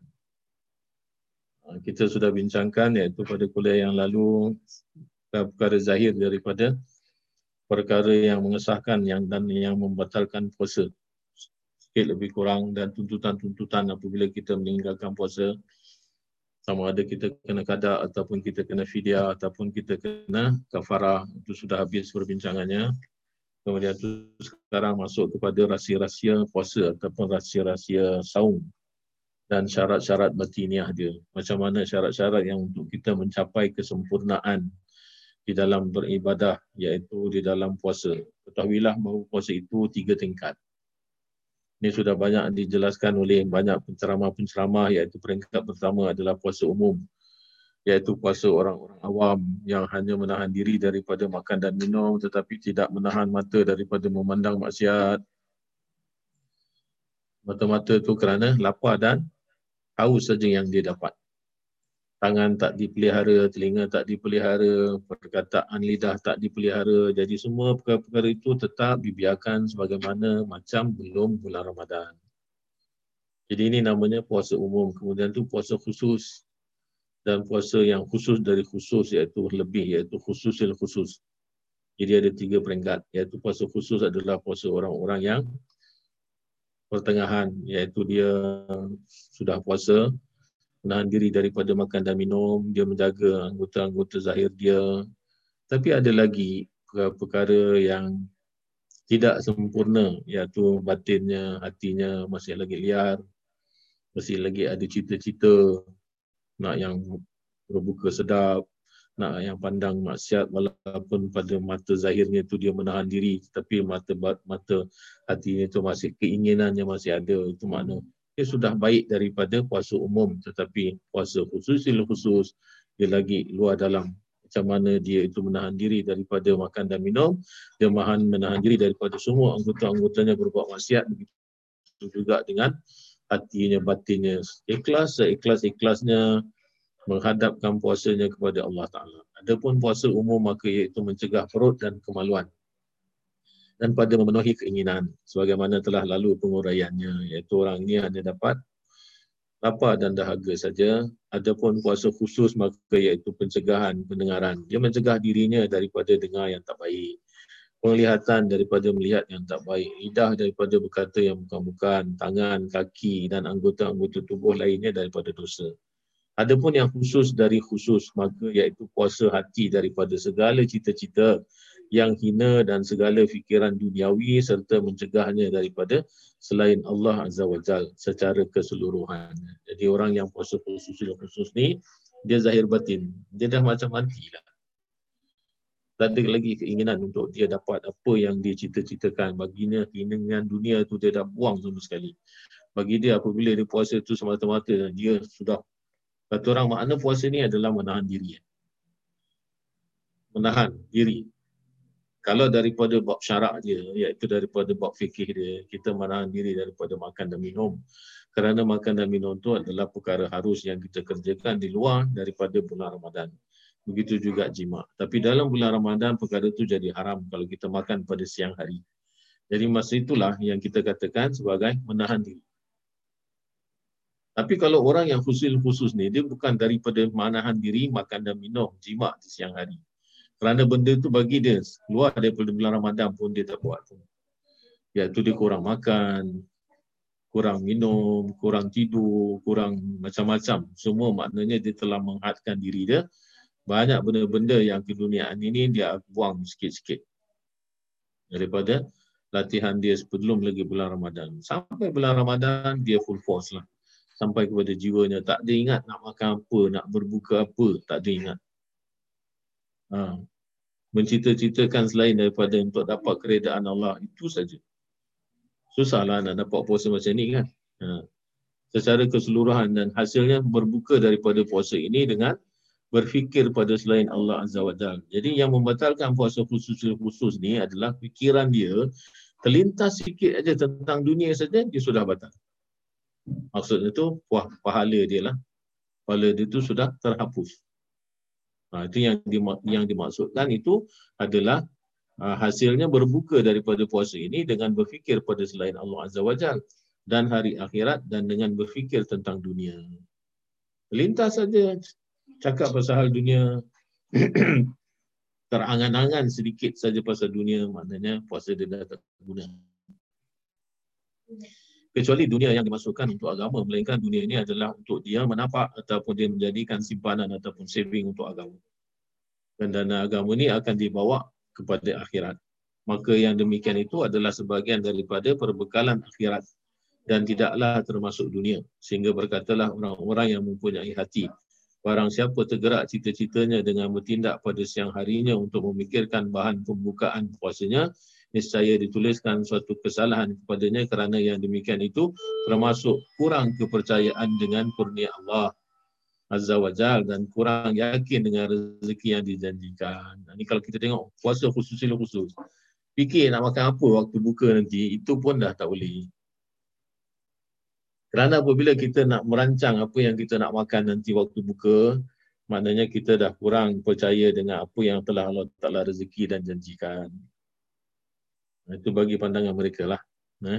Bagi pandangan orang-orang yang telah mengkategorikan puasa itu macam tu. So kalau kita nak ikut, tak jadi masalah. Kalau kita boleh mampu untuk ikut, itu adalah satu kebaikan. Kerana itulah yang sudah mereka buktikan. Iaitu orang-orang sufi ni dah dapat nikmat daripada apa yang mereka kerjakan. Sebab itu mereka tulis. Ha. Mereka tulis ni pun bukan suruh kita sebagai satu kewajipan. Kerana yang namanya syarak, zahirnya sudah menahan diri daripada makan dan minum berjimak pada siang hari daripada terbit fajar sampai tenggelam matahari, that's it, sudah habis. Maknanya puasa kita bila tidak ada yang membatalkan, sah. Begitu. Jadi kita tak boleh mengatakan ini apa sufi macam-macam lah. Tentu-tentu syarak cakap macam ni, dia cakap macam ni pula.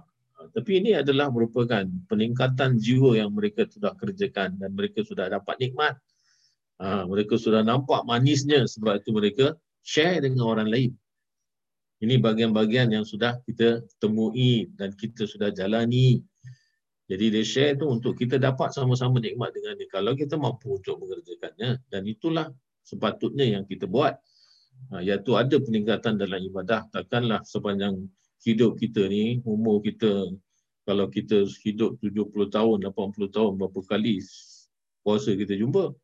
Takkan daripada dulu waktu kita muda kita puasa macam tu, kemudian tu sampai kita tua kita puasa macam tu.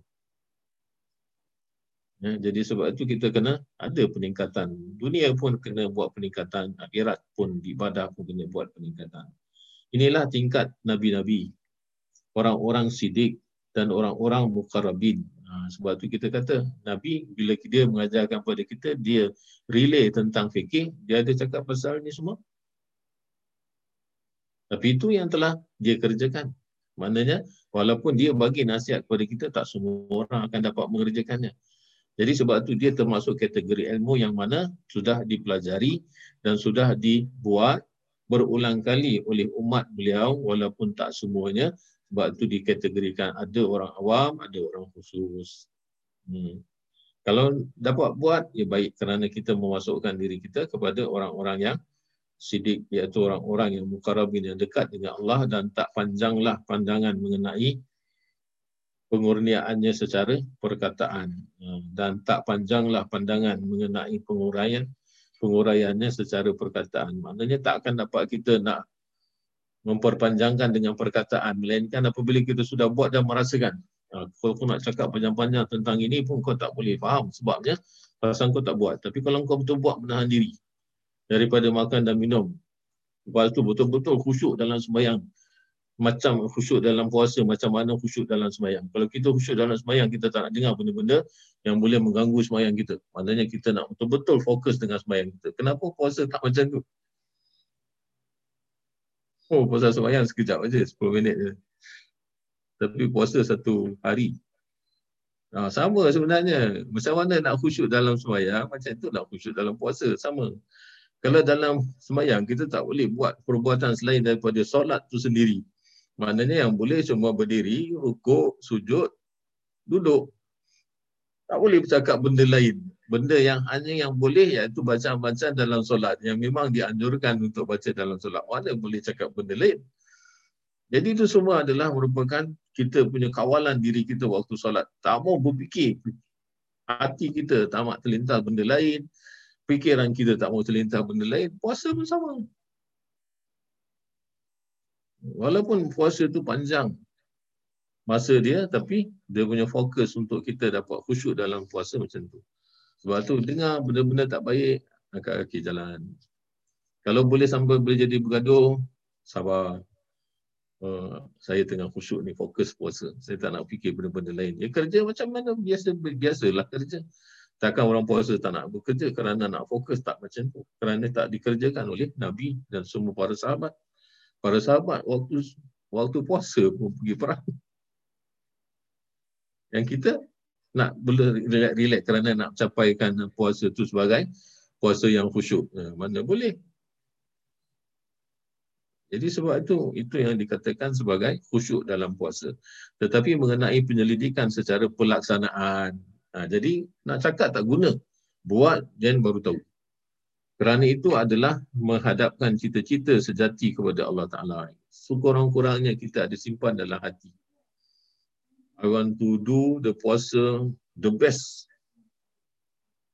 Lebih baik daripada yang sudah-sudah. Kita ada. Kita ada apa tu, cita-cita. Kita kita ada, kata orang, ada ada apa tu nak mencapai. Dan berpaling daripada selain Allah Subhanahu Wa Ta'ala dan memakai akan pengertian firman Allah Ta'ala. Kulillah. Ha, iaitu katakanlah. Allahu summa zarhum fi khawdihim yal'abun. Iaitu katakanlah Allah, kemudian biarkanlah mereka main-main dengan percakapan kosongnya. Jadi apabila kita sudah mengatakan bahawasanya Allah, kita nak kena buat apa?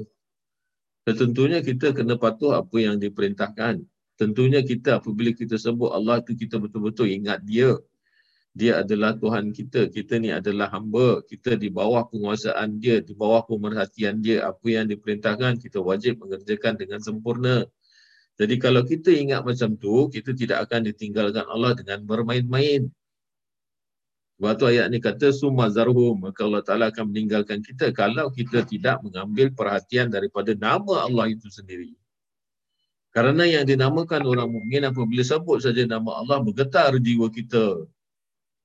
Iaitu ini adalah merupakan penguasa di atas penguasa. Dia adalah yang paling tinggi di dalam kedudukannya daripada seluruh makhluk. Makhluk semua mengharapkan kepada dia, tetapi dia adalah raja daripada segala raja. Ha? Dia adalah malikul mulk. Patutnya kita takut. Kita dengar pemerintah saja, kita takut. Tapi kita dengar nama Allah atas daripada pemerintah, kita buat tak tahu saja. Itu yang menyebabkan summa zarhum. Iaitu Allah Ta'ala akan tinggalkan kita fi khawdihim, di dalam perkataan-perkataan kosong, yal abun, bermain-main. Pasal kita tak ingat Allah. Tapi kalau kita ingat Allah, supaya Allah Ta'ala menolong apa yang kita ibadahkan, Allah Ta'ala pasti akan tolong. Kerana itulah merupakan harapan kita. Bersungguh-sungguh usaha. Eh? Sebab tu saya tadi baru bercakap dengan apa? Dengan orang rumah saya. Tentang belajar Nahu Saraf ini. Dengan siapa belajar pun, tetap silibus pelajaran dia sama. Kalau dia menerangkan tentang isim, macam mana nak kenal isim, adanya tanwin, adanya alif lam, adanya huruf jar, sama semua. Tidak kira sama ada dia ustaz tak ada nama kah, dia kiai besar kah, dia guru mufti kah, sama. Belajar apa pelajaran yang disampaikan tetap sama. Yang mengubahkan dia, yang membuat dia menjadi kenyataan adalah pelajar. Memang sebagai guru, dia mendoakan semua murid-murid dia. Tetapi usaha mesti datang daripada murid. Itu yang selalu dicakap oleh guru kita. Aku tidak boleh bagi engkau alim. Aku mengajar. Yang bagi engkau alim adalah Allah. Allah akan melihat kesungguhan engkau. Tadi kan kita sudah tafsirkan, iaitu yang namanya orang mukmin. Orang yang beriman adalah orang-orang yang berhijrah. Hijrah makna selain daripada berhijrah daripada Mekah ke Madinah ikut Rasulullah, tetapi hijrah pada sekarang ini adalah daripada kebodohan kepada kepintaran. Jadi macam mana kita nak berhijrah daripada yang tak baik kepada yang baik tanpa jihad? Terpaksa kita berkorban, berkorban masa kita, berkorban spend time kita dengan family, berkorban apa sajalah. Ha, jadi sebab itu kita akan tak ditinggalkan oleh Allah Ta'ala. Summa darum. Ya. Adapun puasa khusus, iaitu puasa orang-orang soleh, iaitu mencegah segala anggota badan dari dosa dan kesempurnaannya adalah dengan enam perkara. Ha, dia itu dia tentang orang-orang soleh yang Allah Ta'ala sudah apa itu uh, ulama-ulama sufi telah memberikan ilham-ilhamnya kepada Allah Ta'ala memberikan ilham kepada ulama-ulama sufi ini, iaitu dengan enam perkara. Apa yang perkara enam ini adalah untuk dapat mencapai puasa khusus. Nak nak dia punya syarat nak dapat puasa khusus saja enam perkara ni kita boleh buat ke tak boleh buat kita baca. Pertama, memicingkan mata. Maknanya kejam mata apabila ataupun kita kata mencegahkan daripada meluaskan pandangan kepada tiap-tiap yang dicela dan dimakruhkan. Ha, tengok dalam kitab-kitab sufi makruh pun tak boleh. Dosa kata yang haram, yang makruh saja pun kalau kalau kata belajar tasawuf makruh pun tak nak buat. Kalau kata makruh tinggalkan. Dan kepada tiap-tiap yang membimbangkan dan melalaikan dari hati daripada mengingati Allah Azza wa Jalla. Ha, apa saja yang kita boleh buat, buat kalau perbuatan kita boleh sampai melalaikan kita, hati kita ingat kepada Allah, dan itu perbuatan tidak baik bagi orang-orang khusus. Iaitu yang dikatakan soleh. Yang kita ni, kita soleh ke tak soleh? Kita soleh ke toleh? Eh, toleh adalah lawan daripada soleh. Kalau soleh itu baik, toleh itu tak baik. Jadi amalan kita, amalan apa? Kita puasa. Kalau kita meletakkan diri kita sebagai khusus, oh banyak lagi benda yang kita fail. Macam mana sabda Rasulullah mengatakan, an-nazratu sahmun masmumun min sihami iblis la'anahullah.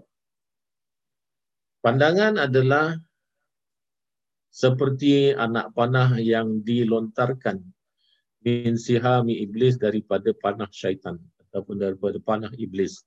La'anahullah, telah melaknat akan dia oleh Allah. Faman tarakaha khaufan, maka barang siapa meninggalkannya, meninggalkan pandangan khaufan hal keadaannya takut kepada Allah Ta'ala, iaitu khaufan min Allah, atahullahu azza wa jal imanan, maka Allah Ta'ala akan mendatangkan kepadanya keimanan, yajidu halawatahu fi qalbi, di mana dia menemukan keimanan tadi itu sangat manis di dalam kalbunya.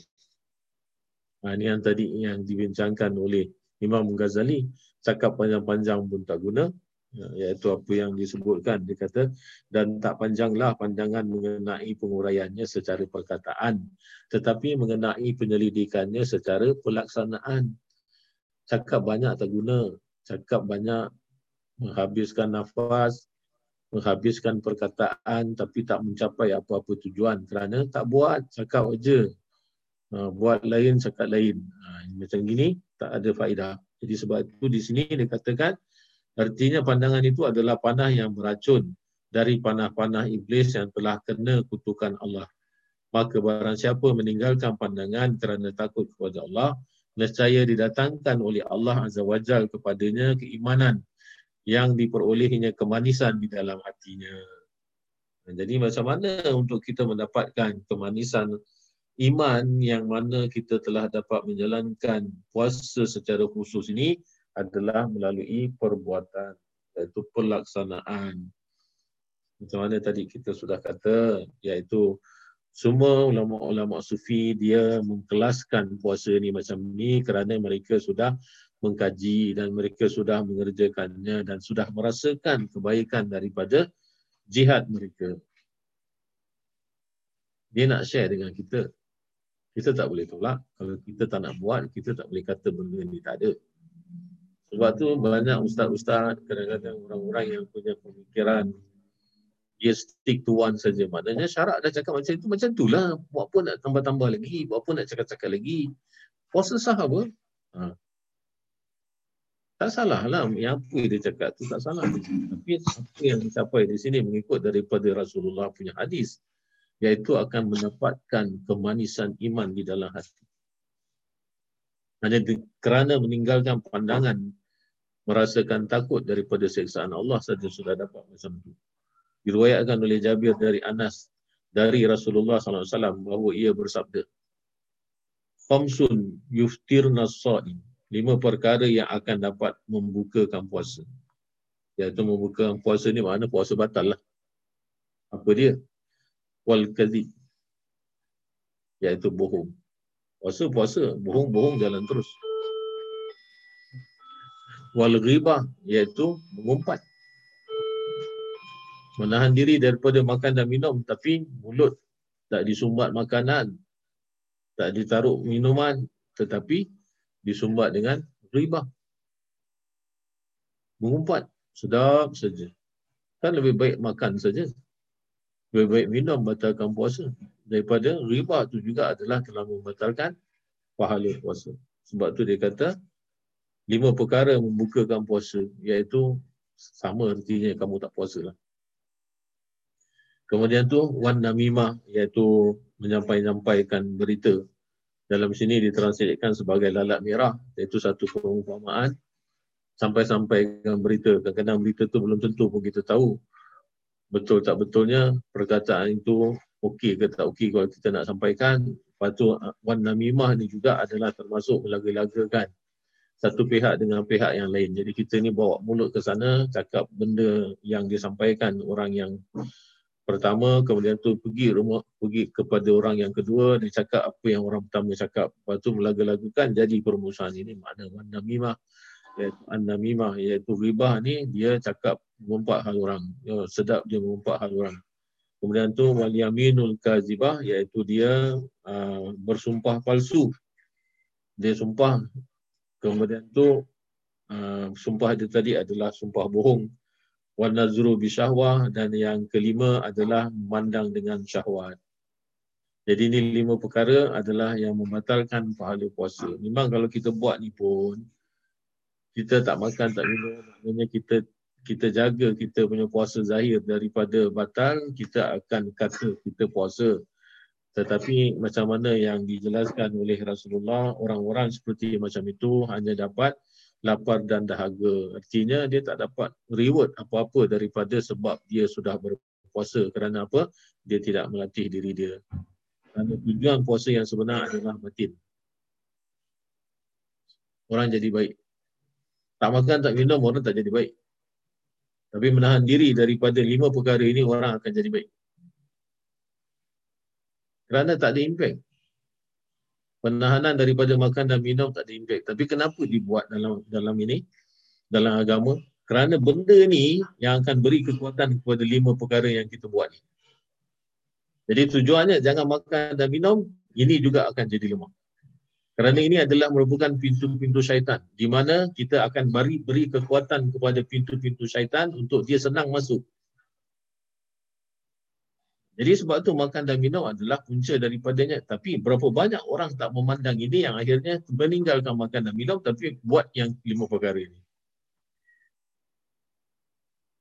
Ya, akhirnya tak ada apa dapat dapat penat lelah saja. Ya. Perkara yang kedua, menjaga lidah daripada perkataan yang sia-sia. Pertama, jaga pandangan. Yang kedua, jaga lidah. Iaitu macam mana tadi yang sudah hadis disebutkan. Al-Kazib datang daripada mulut. Wal-Ribah datang daripada mulut juga, daripada lidah. Namimah. Perkara lidah juga. Yaminul kazibah, iaitu bersumpah bohong pun daripada daripada lidah. Ha. Jadi perkataan yang sia-sia, berdusta, mengumpat, menjadi lalat merah, iaitu namimah, berkata keji, berkata yang merenggangkan hubungan, berkata membangkitkan permusuhan, dan perkataan yang mengandungi apa-apa, riak, apa sebagainya, dan mengharuskan berdiam diri serta menggunakan waktu untuk berzikir kepada Allah Subhanahu Wa Taala dan membaca Al-Quran. Sebab itu dalam Al-Quran, Ramadan adalah merupakan bulan Al-Quran. Ramadan itulah Allah Taala telah turunkan Al-Quran. Ramadan itulah mempunyai kelebihan kerana sebab Allah Taala turunkan Al-Quran. Kemudian tu dalam bulan Ramadan kita tak baca Quran, tapi kita buat lidah kita ni, kita penuhkan perkataan kita semua benda-benda yang tak baik dan kita abaikan Al-Quran. So macam mana kita tak ditinggalkan oleh Allah? Yang disuruh tak nak buat, yang tak disuruh dibuat. Lepas tu minta doa, nak minta Allah Taala kabulkan. Kenapa doa saya tak dikabulkan? Berapa lama saya sudah doa, Allah Taala tak kabulkan. Banyaklah bang, jangan macam itu bang. Apa yang Allah Taala ni sudah suruh ni ada buat tak? Puasa-puasa, saya dah puasa tapi puasa oh, macam gini. Yang lima go ahead terus. So macam mana doa nak sampai? Macam mana doa nak kabul? Masya Allah, nak tuntut Allah Ta'ala supaya bagi apa yang kita minta. Dia tuan ke kita tuan? Astaghfirullahaladzim. Inilah puasa lisan. Berkata Sufyan, mengumpat itu merosakkan puasa. Diriwayatkan ini oleh Bashir bin Al-Harith daripadanya. Diriwayatkan oleh Bulaith dari Mujahid. Dua perkara merosakkan puasa, mengumpat dan membohong. Bersabda Nabi sallallahu alaihi wasallam, sesungguhnya puasa itu benteng. Ha, apabila seorang dari kamu berpuasa, maka janganlah berkata keji dan jahil. Dan kalau ada orang yang menyerang atau memakinya, maka hendaklah ia mengatakan, aku ini berpuasa, aku ini berpuasa, ana saim, ana saim. Ha, boleh orang cakap macam tu. Saya berpuasa macam tu, agama budak Omi Topu. Boleh macam itu. Bila empat belas Ramadan aja cakap pasal orang dengan orang mengumpat je. Nasaim. Orang mengumpat ikut juga satu sekaki juga. Orang namimah ikut juga. Lepas tu doa nak, nak cepat Allah Ta'ala kabulkan. Tengok cermin. Apa tu, layak tak kita Allah Ta'ala, kita minta angkat tangan saja Allah Ta'ala turunkan apa yang kita minta. Kadang-kadang minta tak ukur diri sendiri, tak tengok macam mana, kemudian tu saya nak kutuk kerja lain tak ada. Alah ini cakap je berdoa Allah Ta'ala kabulkan. Ini semua macam mana kita nak katakan. Orang-orang, hamba-hamba Allah yang jadi umat Muhammad adalah special. Sudah dibilangkan kita adalah umat yang terbaik. Berkelakuan baiklah. Jangan buat sesuatu yang menggambarkan kita ni buruklah. Apabila seorang dari kamu berpuasa, maka janganlah berkata keji dan jahil. Dan kalau ada orang yang menyerang atau memaki kamu, cakap aku puasa, aku puasa. tersebut pada hadis bahawa dua orang wanita mengerjakan puasa pada masa Rasulullah sallallahu alaihi wasallam. Lalu mereka diserang keduanya oleh kesangatan lapar dan haus pada akhir siang. Maknanya dah nak dekat buka tu kan, dah petang-petang macam tu dia sangat rasa sangat haus dan sangat sangat lapar. Memang Allah Taala bagi macam tu kerana mulut tak dibuat baca Al-Quran. Sebab itu kalau kita sentiasa baca Al-Quran, kita tak rasa masa berlalu. Kadang-kadang ialah orang tak makan, tak minum, itu tentulah haus, tentulah tentulah lapar kerana itu tujuan sebenarnya. Ha, tapi tak adalah kata orang sampai kita tak tahan. Sebabnya kerana kita isi masa kita dengan apa yang Allah Ta'ala rida dan Allah Ta'ala senang dengan kita.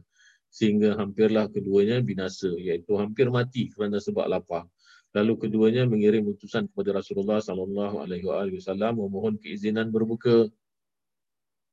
Ni sekarang aku dah tak tahan ni, aku nak buka boleh ke tak boleh, sebagai syarat macam mana, ataupun perkara ini ibadah ini mesti dikerjakan walaupun mati. Maka Rasulullah sallallahu alaihi wasallam pun mengirimkan kepada keduanya sebuah wadah.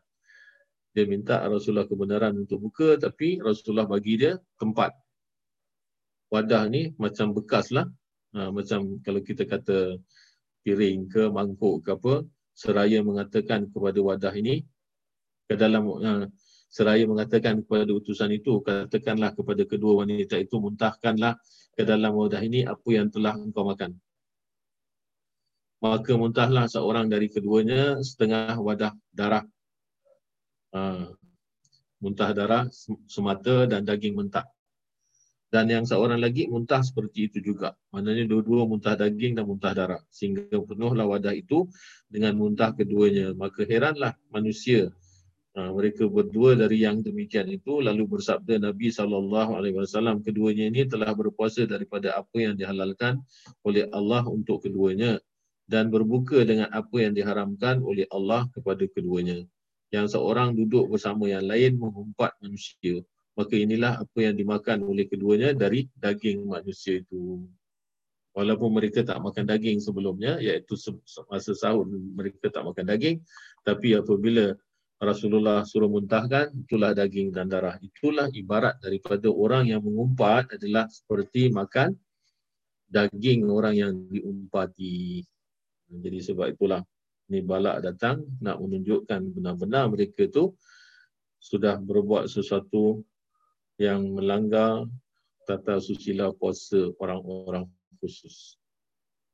Iaitu tidak jaga lidah, tidak jaga mulut. Yang ketiga insya-Allah kita akan sambung pada minggu depan lah ya.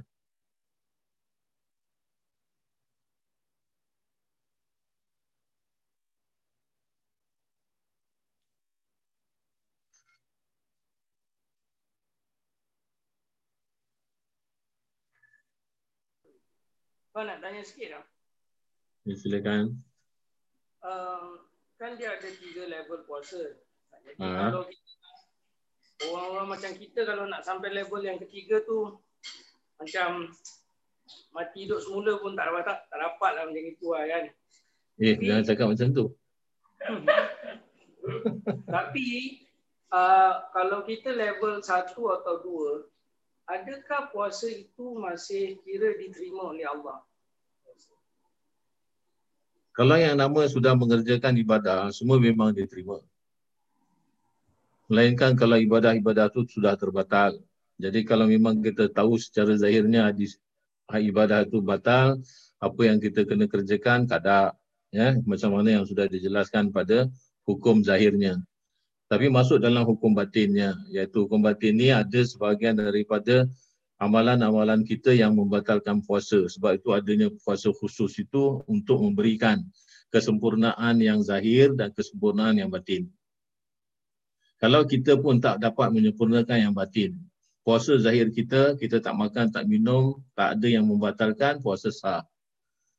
Dan akan dinilai di hadapan Allah Ta'ala seberapa banyak sahnya dan seberapa banyak rusaknya. Macam kita sembahyang. Sembahyang kita walaupun kita lalai, kita ingat benda-benda lain. Tapi sembahyang kita sah selama kita tak melakukan apa-apa yang membatalkan solat. Sebab tu dalam soal penerimaan Allah Ta'ala akan terima berapa persen daripada seluruh sembahyang kita tu yang kita ingat Allah Ta'ala. Ha, itu yang dinilai. Maknanya tidak akan rosak ibadah tu, tapi grade dia bezalah, iaitu dengan orang yang awam kalau dibandingkan dengan orang yang khusus. Sama juga kalau kita masuk dalam exam.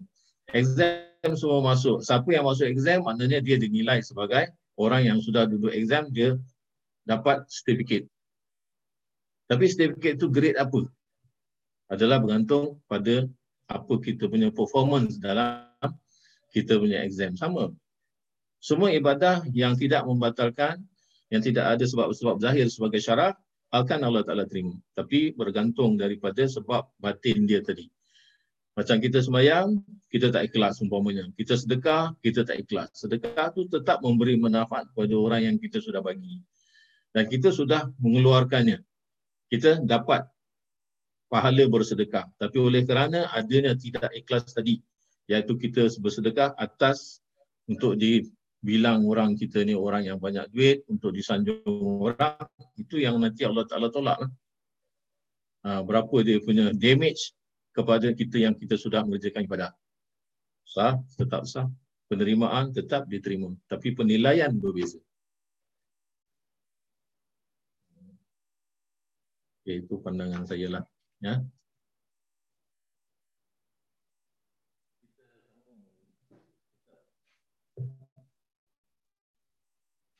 Kitab favorite uh, Zuraini ni. Saya faham sangat dia tu.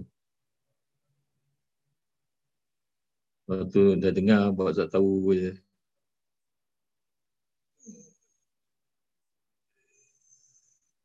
Ini dua adik-beradik lain. Abang Sufi. Adik pun sekarang sikit-sikit dah nak masuk Sufi lah. Eh.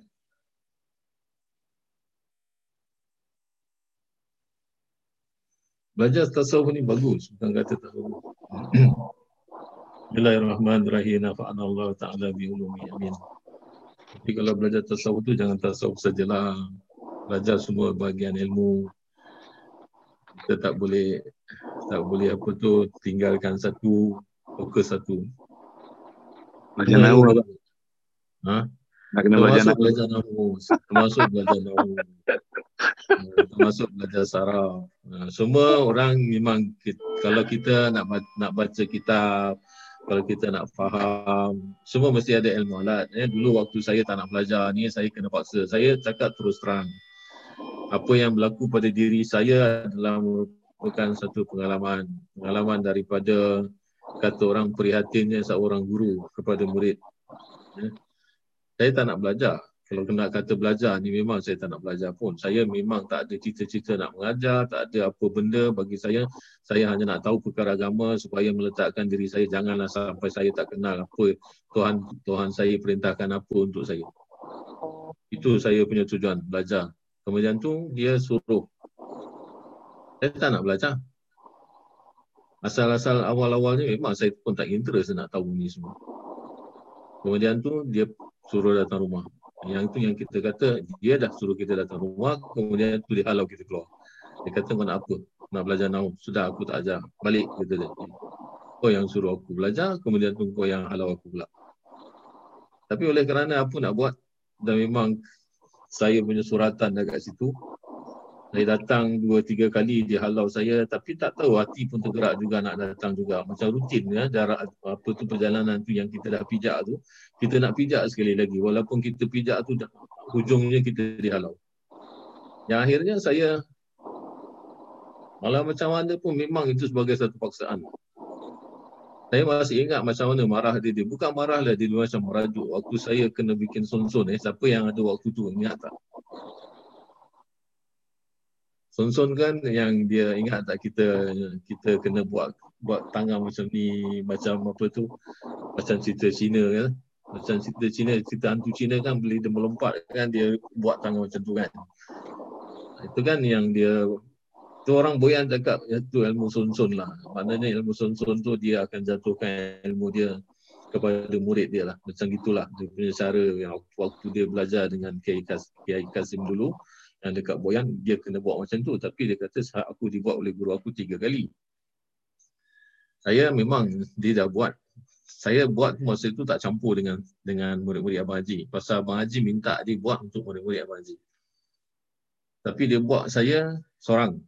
Sama apa tu, orang rumah saya sama Kamadin, kalau tak silap tiga orang. Kemudian tu lepas itu sekali je, dia suruh saya buat lagi. Dia kata, mari aku buatkan kau lagi. Untuk yang dua dan tiga kali lah. Saya cakap tak maulah. Pasal saya tak interest. Saya tak interest lah. Bagi saya, ada tak ada apa cita-cita waktu tu. Ha, jadi masa Abang Haji bawa murid-murid dia tu, dia buat kan. Tapi saya pun tak ikut. Kalau saya buat tu, maknanya saya dah dua kali. Kemudian tu, waktu dia suruh saya buat yang ketiga kali tu, kalau saya buat, maknanya dah tiga kali. Tapi oleh kerana memang tak ada apa-apa interest daripada saya. Bagi saya, apalah. Kalau Allah Ta'ala nak jadikan, jadikan. Sonson ke, tak sonson ke. Itu waktu tu pegangan saya macam tu. Nah, pasal apa? Pertamanya, benda tu memang memenatkan. Saya tak minat. Jadi, bila saya tak nak tu, dia merajuk tau. Dia merajuk. Kalau aku suruh, aku nak buatkan kau, kau tak nak. Orang beria-ia minta aku buatkan, aku tak nak. Tapi kau, aku dah suruh kau tak nak. Ha, dia berapa lama berapa lama tu dia tak dia macam tak ada macam apa tak ceria tau. Nampak saya macam waktu lama-lama baru dia punya hubungan saya dengan dia baik baik semula lah. Walau dia dah macam merajuk lah. Bagi dia agaknya kau ni tak nak dengar cakap lah. Bagi dia agaknya macam tu lah. Tapi itu semua perkara dah berlalu pun, orangnya pun dah tak ada kan. Jadi bagi saya bukan satu penyesalan. Tapi itu satu takdir yang kita kena hadapi lah. Kita tak tahu apa yang akan terjadi kalau kita buat kita sampai tiga kali, kita tak tahu. Itu semua perkara di luar daripada kemampuan kita untuk menilai kan. Jadi sebab itu bagi saya, apa yang pelajaran tu, apa pun penting. Bukan pasal bukan pasal dia tu ada faedah dengan kita ataupun tidak. Tetapi nama benda tu adalah perkara agama. Belajar ilmu Syarawi perkara agama lah bagi saya. Sebab dia akan memberi kefahaman kita dalam kitab yang kita baca, dalam Quran yang kita selalu baca. Jadi kita akan lebih berpengetahuan untuk menilai agama. Macam tadi perkataan Rijisun. Daripada penilaian ulama' macam ni, daripada bahagian lain pula macam ni, pandangan kemudian tu daripada ulama'-ulama' mutakhirin pula macam ni. Jadi itu yang kita maksudkan ilmu-ilmu agama lah. Ya. Tak kisah sama ada dia sufi ke, dia tauhid ke, dia apa ke, semua adalah ilmu-ilmu yang punya faedah.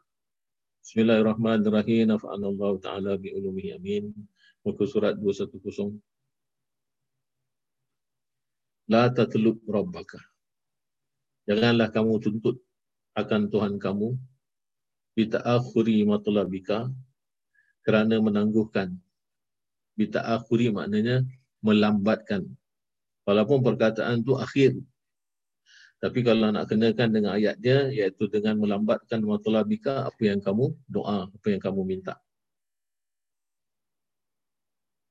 Ya? Jangan menuntut Tuhan kamu kerana dia melambatkan apa yang kamu minta. Maknanya kamu tak dikabulkan doanya ataupun apa permintaan kamu, Allah Ta'ala lambatkan, Allah Ta'ala tak kabulkan. Jangan pula kita kata, tengok aku dah berapa lama doa, kenapa tak dapat-dapat. Apa tu? Apa apa yang Quran kata? Itu doa kepadanya, aku akan kabulkan. Mana dia? So dalam ayat tu pun tak kata Allah Ta'ala, cara Allah Ta'ala untuk mengkabulkan doa kita. Sama ada cepat atau lambat. Sama ada atas kehendak siapa. Atas apa yang Allah Ta'ala fikirkan betul. Ataupun sudah sampai masanya. Baru Allah Ta'ala kabulkan. Bukan atas permintaan kita. Banyak ulama' akan akan menafsirkan ayat tu macam tu. Tapi kita yang tak faham. Kita merasakan ah, ayat ni minta aja dapat. Tidak macam itu. Dia not working that way. Kita tak faham. Sebab itu dalam benda ni, dalam adab orang belajar tasawuf, la tatlub. Jangan kamu tuntut Rabbaka. Eh, Allah Ta'ala, aku sudah berapa lama doa ni. Tapi aku tak dapat. Kita melebihi daripada Nabi Yakub. Nabi Yakub, anaknya Nabi Yusuf hilang. empat puluh tahun doa sampai mata buta. Baru Allah Ta'ala datangkan anaknya, muncul depan mata dia. Itu pun dibawa pakaiannya dulu sampai dia kata, aku sudah tahu bahawasanya Yusuf masuk hidup kerana aku bau dia. Sampai badan anak dia pun dikenal bau macam mana. Dia kata, aku yakin dia sudah di hadapan aku. Dia sudah dekat dengan aku. Walhal dia masih di Palestin.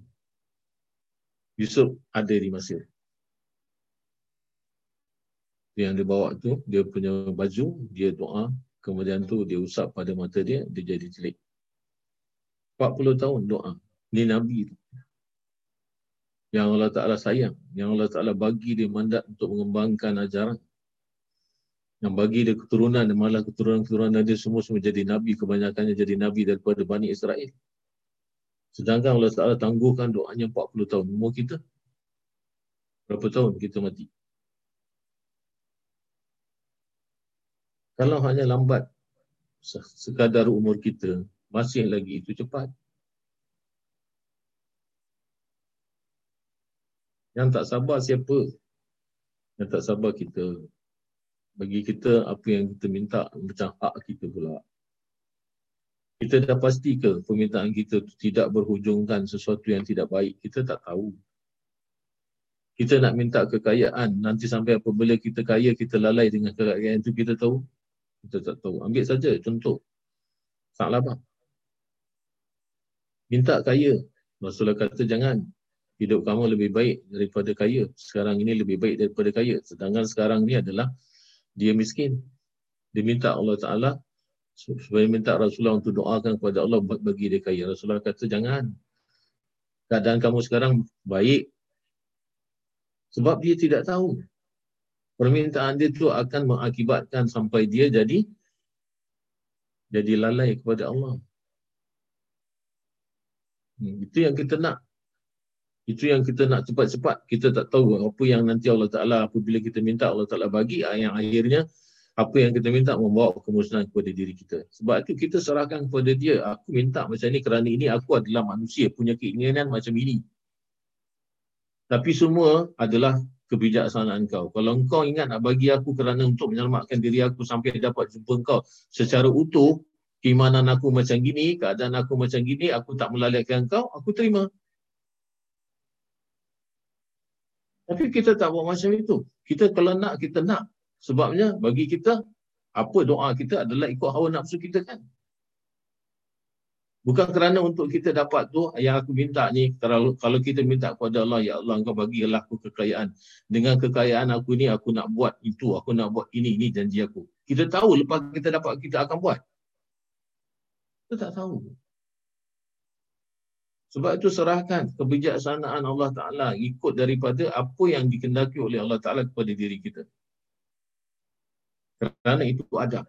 Adabnya kerana kita hamba dia, Allah, dia Tuhan. La tatlub, janganlah kamu menuntut sangat-sangat Rabbaka akan Tuhan kamu bita'akhuri matlabika, dan kerana melambatkan apa yang telah kamu minta. Walakin talib, akan tetapinya yang meminta nafsaka akan dirinya bita'akhuri adabika. Jangan melambatkan adab kamu kepada Allah Ta'ala. Kalau kamu nak tuduh Allah Ta'ala melambatkan, kenapa tak kabulkan kamu, Allah Ta'ala akan tuntut mana adab kamu. Kenapa kamu melambatkan adab kamu, tidak mendahulukan adab kamu kepada aku. Sedangkan yang kamu tuntut adalah hak engkau yang untuk dapat daripada aku. Sedangkan itu adalah merupakan hak aku. Pengkabulan adalah hak Allah, bukan kita. Kita minta pada dia. Dia yang kabulkan, bukan kita. Kita hanya minta.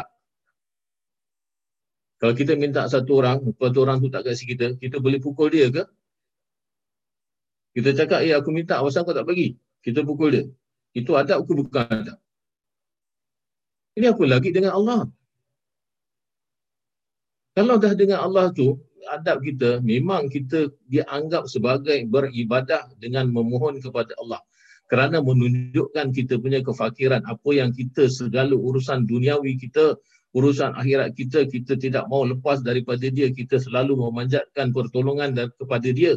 Kerana menunjukkan kekurangan diri kita, kemiskinan, harapan kita kepada dia. Itu macam kita dengan mak bapak kita.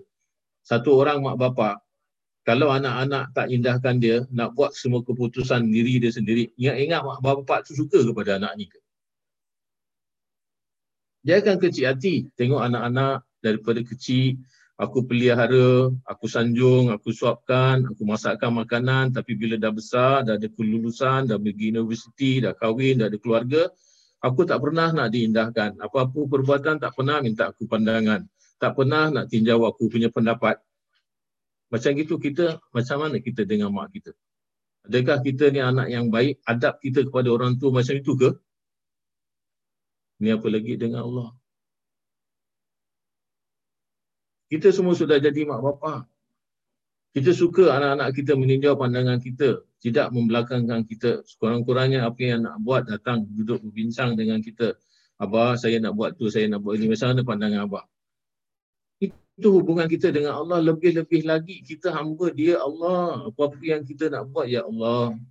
Sampai-sampai kalau kita baca hadis, hadis tu kata sampai urusan tentang tali kasut pun kamu minta tolong kepada Allah Ta'ala. Itu menunjukkan walaupun perkara itu tak penting bagi kehidupan manusia, tetapi kerana hubungan kita, kita adalah hamba dia Allah. Kita mengadu kepada dia. Kita boleh kata, kita sebagai anak, kita sebagai apa itu, uh, isteri ataupun suami, saya sudah ada keluarga saya sendiri. Alah, mak dah tua, perkara ni mak pun bukan tahu, bapak pun bukan tahu. Cakap dengan dia pun nanti eh, dia akan cakap terserah kepada kamu lah. Itu soal nombor dua. Jawapan dia terserah kepada kamu adalah soal nombor dua. Tapi soal pertama, kamu mengutamakan dia. Jangan buang mak bapak. Berapa kali saya kata, jangan buang mak bapak. Kalau macam mana dia tak berguna sekalipun, dia dah tua sekalipun, cakap apa yang kita nak buat. Minta keberkatan daripada dia, minta dia doakan. Kerana dia adalah pintu syurga kita. Ini yang Allah Ta'ala tunjukkan depan mata kita, yang semua orang melalui mak bapak dia lahir.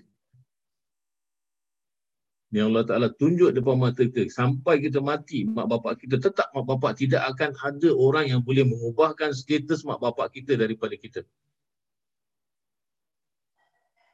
Jadi ini merupakan iktibar yang paling-paling berlaku di hadapan mata kita.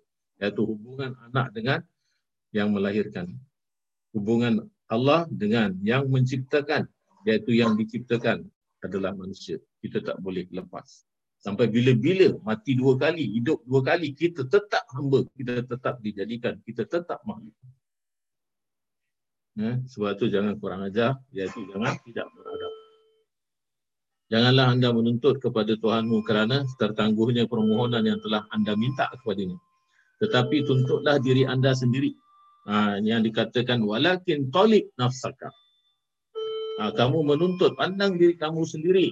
Sebab terlambatnya adab anda ter- melaksanakan kewajipan anda terhadap Tuhan anda dalam keadaan ubudiyah. Mana ubudiyah kita yang Allah Ta'ala suruh? Kamu nak kan apa yang Allah Ta'ala, kamu minta Allah Ta'ala kabulkan. Tapi Allah Ta'ala suruh, jangan puasa banyaklah. Puasa orang khusus saja, sudah payah ke nak buat? Lepas tu kau nak minta macam-macam, nak minta Allah Ta'ala kabulkan. Ini yang aku suruh buat dulu.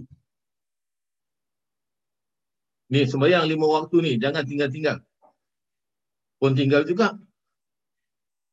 Kalau Allah Ta'ala kata, ini Quran yang aku turunkan. Satu hari satu kali khatam. Kita pun tak mampu nak buat. Itu adalah merupakan kemurahan Allah Ta'ala. Bila dia tak suruh, oh kita pun terus tak buat. Bila yang disuruh, kita buat lambat-lambat. Apa saja.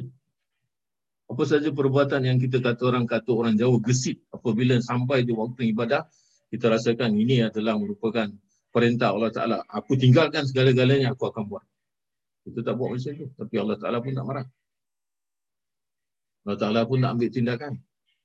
Kita kita dulukan pekerjaan kita, kita lambatkan sembahyang kita. Allah Ta'ala pun tidak apa-apa.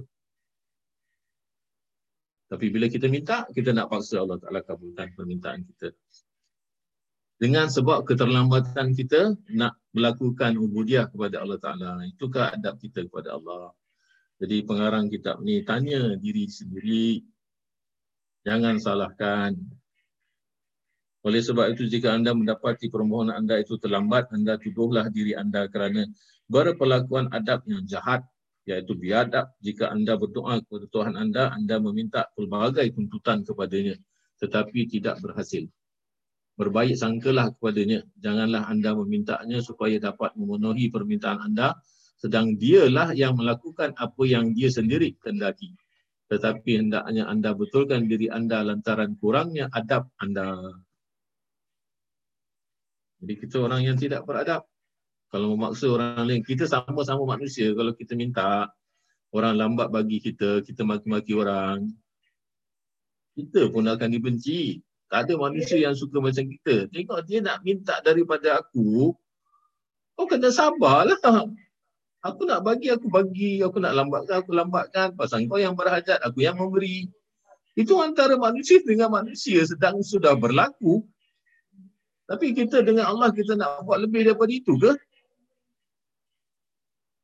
Ha, pandang diri, pandang diri kita. Sebab tu kita kata cermin diri kita. Ada banyak kelemahan daripada kita, tetap Allah Ta'ala ampunkan dosa-dosa kita.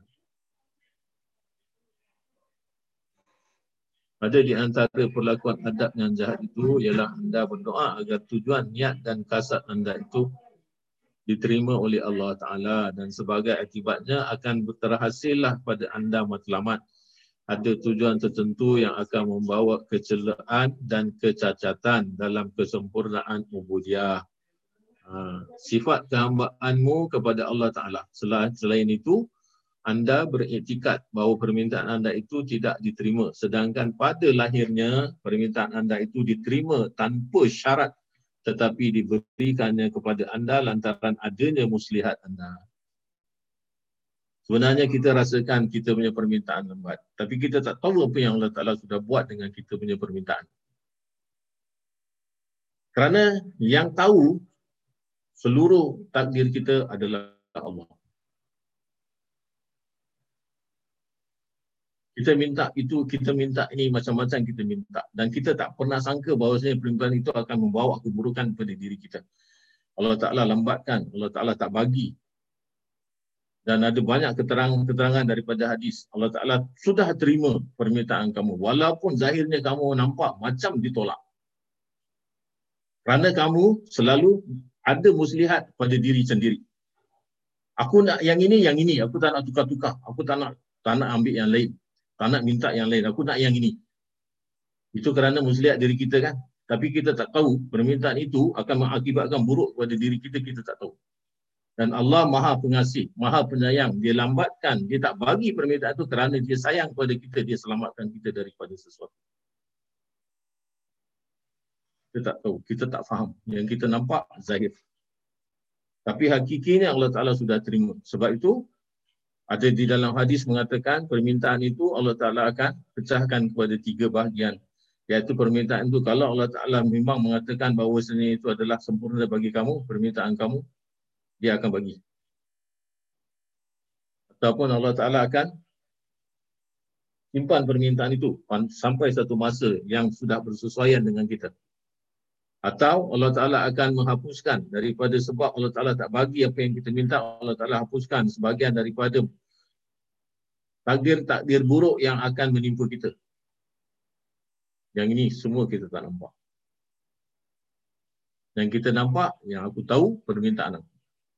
Kau Tuhan, ber, Kau Tuhan berkuasa untuk mencapaikan cita-cita aku, aku minta kepada Engkau.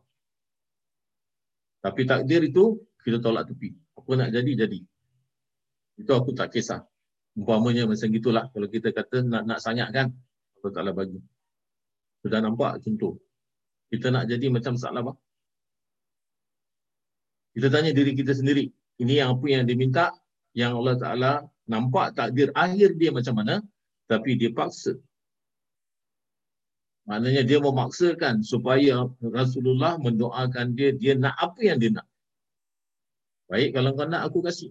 Ini contoh yang ada dalam cerita, yang akhirnya apa keadaan akhir dia. Tapi bila sampai pada diri kita, kita tak nak terima. Kita nak jadi macam dia. Sampai nanti apabila benda tu dah betul-betul kat batang hidung kita, kita dah nampak akhir keadaan kita sama macam Sa'labah, kita baru nak menyesal. Sebab tu jangan buru-buru. Kehidupan manusia dalam dunia ini tak lama. Apa permintaan yang akan menyenangkan kita selain daripada pengampunan dosa yang sudah kita buat?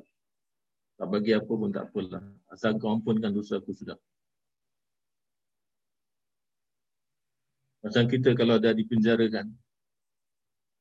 Dah dipenjarakan, orang datang tanya kepada kita, kau nak apa? Ni dalam penjara ni. Kau nak apa? Aku tak nak apa-apalah. Aku nak bebas. Walaupun kerjanya dia keluar, dia bebas tu, dia tak tahu apa nak buat pun. Tapi dia nak bebas. Sebabnya itulah keadaan dia. Sama juga macam kita. Apabila nanti di Padang Mahsyar, Allah Ta'ala umpamanya tujukan pertanyaan itu, apa yang kamu nak, aku akan kabulkan. Kita akan cakap, ampunkan dosa aku lah. Aku dah tak nak kaya, aku dah tak nak itu, aku dah tak nak ini, aku dah tak nak jadi raja, aku tak nak kereta tu, aku tak nak kereta ni. Aku ampunkan dosa aku sudah. Ampunkan dosa aku, engkau selamatkan aku jalan titian sirat ni sudah. Cukup bagi aku. Ibaratnya kita sekarang ini menghadapi keadaan macam tu, tapi kita tak sadar. Kita nak seolah-olahnya macam kehidupan kita ni, kita tak menemukan kematian. Berapa lama yang kita tahu kalau kita punya kalau kita punya permintaan itu Allah Ta'ala bagi, belum lagi mencapainya, kita sudah mati. Kita tahu. Sebab tu serahkan adab kita kepada Allah Ta'ala. Ada pula adab yang jahat itu ialah anda berpaling dan enggan mematuhi hukumnya. Kerana terlambatnya, tertangguhnya permintaan yang telah anda minta kepadanya, dan inilah perlakuan adab yang paling jahat. Tegasnya, adab itu adalah kepala harta, iaitu adab adalah merupakan modal. Walau macam mana alim sekalipun, kalau tak ada adab, kelakuan dia buruk, dia akhlak dia tidak baik, orang tak pandang ilmu dia. Macam mana dia kaya pun, dia boleh bagi orang, dia boleh kata orang, ambil orang, boleh belilah maksudnya tu. Dia boleh boleh beli kasih sayang, boleh beli kesihatan umpamanya, tapi akhlak tak ada, orang pun buang. Kepada dia tu hakikat aset yang paling utama kepada si salik. Salik tu maknanya orang yang berjalan kepada Allah Taala. Ini maknanya berjalan, bukan makna jalan jalan kaki eh. Maknanya itu adalah perbuatan-perbuatan yang dilakukan itu adalah semata-mata kerana untuk mendapatkan reda daripada Allah dengan cara macam ni, dengan cara macam ni, iaitu untuk mendapatkan rahmat Allah sebagaimana tadi tafsir sudah kita jelaskan, iaitu untuk mendapatkan rahmat Allah tu kita kena berbuat sesuatu amalan-amalan yang sudah tadi kita tafsirkan itu, kerana keadaan hakikat ubudiyah itu amat berkuat, berkuat, berguna kepadanya sebagaimana kata pengarang radhiyallahu anhu. Wallahu a'lam. Kita sambung insya-Allah pada minggu hadapan. Bijaya Saidina Muhammad sallallahu alaihi wasallam. Syawalillah ila al-Fatihah.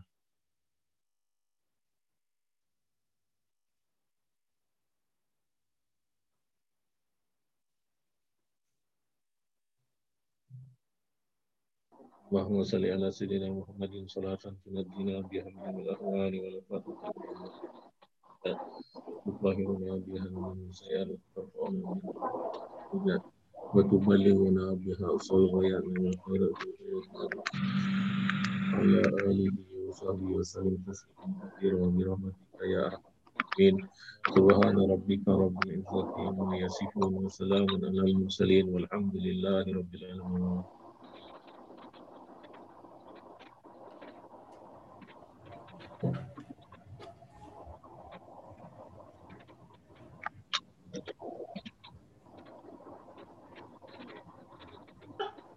Ramisan, kau ke mana eh? Dia dalam aquarium lah. Yes, di awal. See my label eh, lain kali. Aduh, label eh. Sekarang kau dah main label eh. Tak apa, tak apa. Nanti kau tanya pasal label, buat apa. Tengok belakang dia tu apa tu? Ah, nari, belakang. Aku komen lah Nari. Aku komen. Aku komen eh? Ha. Kau juga awang-awangan. Kau tak boleh kalah Jumaat. Jumaat lagi banyak aqua kat belakang. Ada T-Horse semua sah. Ha. Jumaat paling power.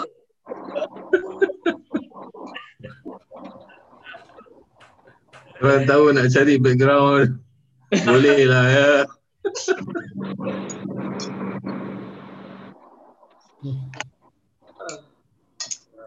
Ha, tengok tu, Muhammad Imran ni belakang ada gerak-gerak lagi tu. Covid lah. Covid tu. Haji Samad, kenapa off dia punya? Lama tak jumpa lah, muka rindu lah nak tengok. Samad tak nak on dia punya video lah. Mana Haji Samad? Ada tu, nama dia ada tu. Ada ha. Kan? Oh, dia. Ha. Ya, sekarang dia dah keluar dah. Oh, Haji Samad, apa khabar? Alhamdulillah, baik. Baik eh? Orang-orang di, di masjid macam mana? Orang-orang masjid kubur tu. Oh, jangan cakap tak boleh. Astagfirullah. Jangan main-main. Tadi baru Ustaz cakap. Eh. Haji Samad ni kerja kat, Haji Samad ni kerja kat mana? Dia kerja dia semua orang mati dia jaga tau. Jangan main-main. Alamak. Takut. Ah, betul Rahman. Baiklah.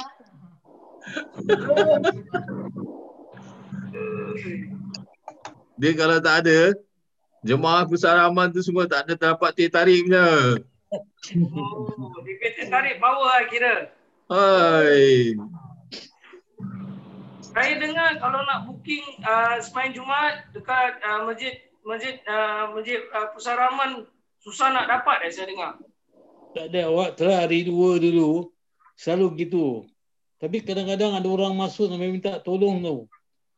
Cakap tenang cakap. Cakap dengan perempuan yang jaga pintu tu. Dia nombor dua. Nombor tiga. Kadang-kadang saya bilang dengan dia, kau jaga baik-baik. Kalau agak tak ada orang, kau kasi masuk, kau tak rugi apa-apa, saya bilang dengan dia. Baru dia kasi masuk. Tengok orang kadang-kadang kat sana lima puluh. Kadang-kadang empat puluh lapan, empat puluh tujuh. Tolak dia kat depan. Selamat saya bilang dengan dia. Saya sendiri kena warning. Saya jaga jemaah yang pertama, yang kedua, saya tak boleh sembahyang. Habis, nasib baik, ujung-ujung tak nampak tu, saya sembahyang. Yang pertama, saya pergi ujung, saya sembahyang jemaah. Betul saya bilang. Sana tiap-tiap minggu kadang-kadang ada ada ini, ada penjaga daripada MUIS. Ha. Oh, betul ada saya orang, orang MUIS hantar? Ada, dua tiga orang hantar. Macam I S D lah. I S D hantar orang lah kira ni. Dia auditor lah. Dia tengok kita kita buat apa ah. dia punya ah, dia punya apa, apa tu S O P ke tidak. Ah, semua yalah, masjid betul lah. lah. Betul lah. Alah bukan kita ber, apa bukan kita berisik-risik lah. Bukan, bukan ini kan. Kalau kita rapat-rapat naik lah. Dah tentu semua yang cara sekarang. Ah, yalah tapi nama MUIS. MUIS kan gitu. Kalau semua Tidak orang boleh nak MUIS. Kalau semua orang boleh ingat macam gini, astagfirullahalazim, alhamdulillah. Saya tak ada marangan jemaah. Saya terang-terang cakap. Saya suruh pergi depan jemaah tengok muka saya. Saya cakap apa dia nak marah ke? So siapa yang kau menuju kau dia diam lah. Okey diam-diam saja. Dia nak cakap apa dengan dia? Hmm. Jemaah bawa suruh pergi depan. Banyak bersabar ni. Betul dia. Hari-hari pun sama. Kadang-kadang sembang kena saja. Astagfirullahaladzim. Bukan saya cakap lah. Sembang kena sebab kita pun saya bilang kena atur baris. Sebaik-baiknya tiga, tiga baris. Dia tengok muka saya. Saya angkat. Saya bilang Ustaz. Saya bilang Ustaz. Maaf Ustaz. Saya jaga. Dia tak nak bikin dia punya pasal Ustaz. Ah, ya, ya. Betul-betul. Dia nak cakap apa lagi? Haji Samad. Haji Samad. Kalau dia tengok muka nanti. Kalau ha. dia tengok muka inti, dia cakap, buat apa tengok muka saya, saya bagi gambar awak simpan dalam poket.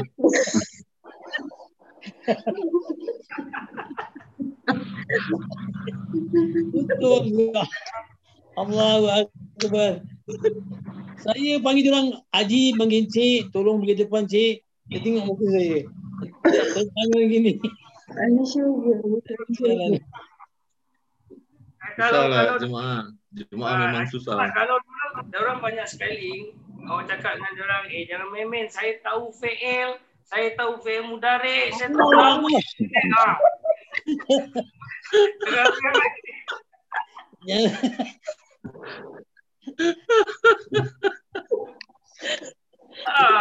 Awak awak tak tahu, saya tahu. Nanti saya kupas setiap ayat nanti bawa awak tu. Oh, pergi depan, kena turun pergi depan, awak pergi depan. Cakap dengan anda, P L awak pun saya tahu. Allah, Akbar. Saya berdoa berat betul. Saya berdoa Allah Ta'ala, ya Allah, jadikanlah korang yang sabar lang, terus lang. Jadi macam saya jalan, saya tak tunggu-tunggu lagi.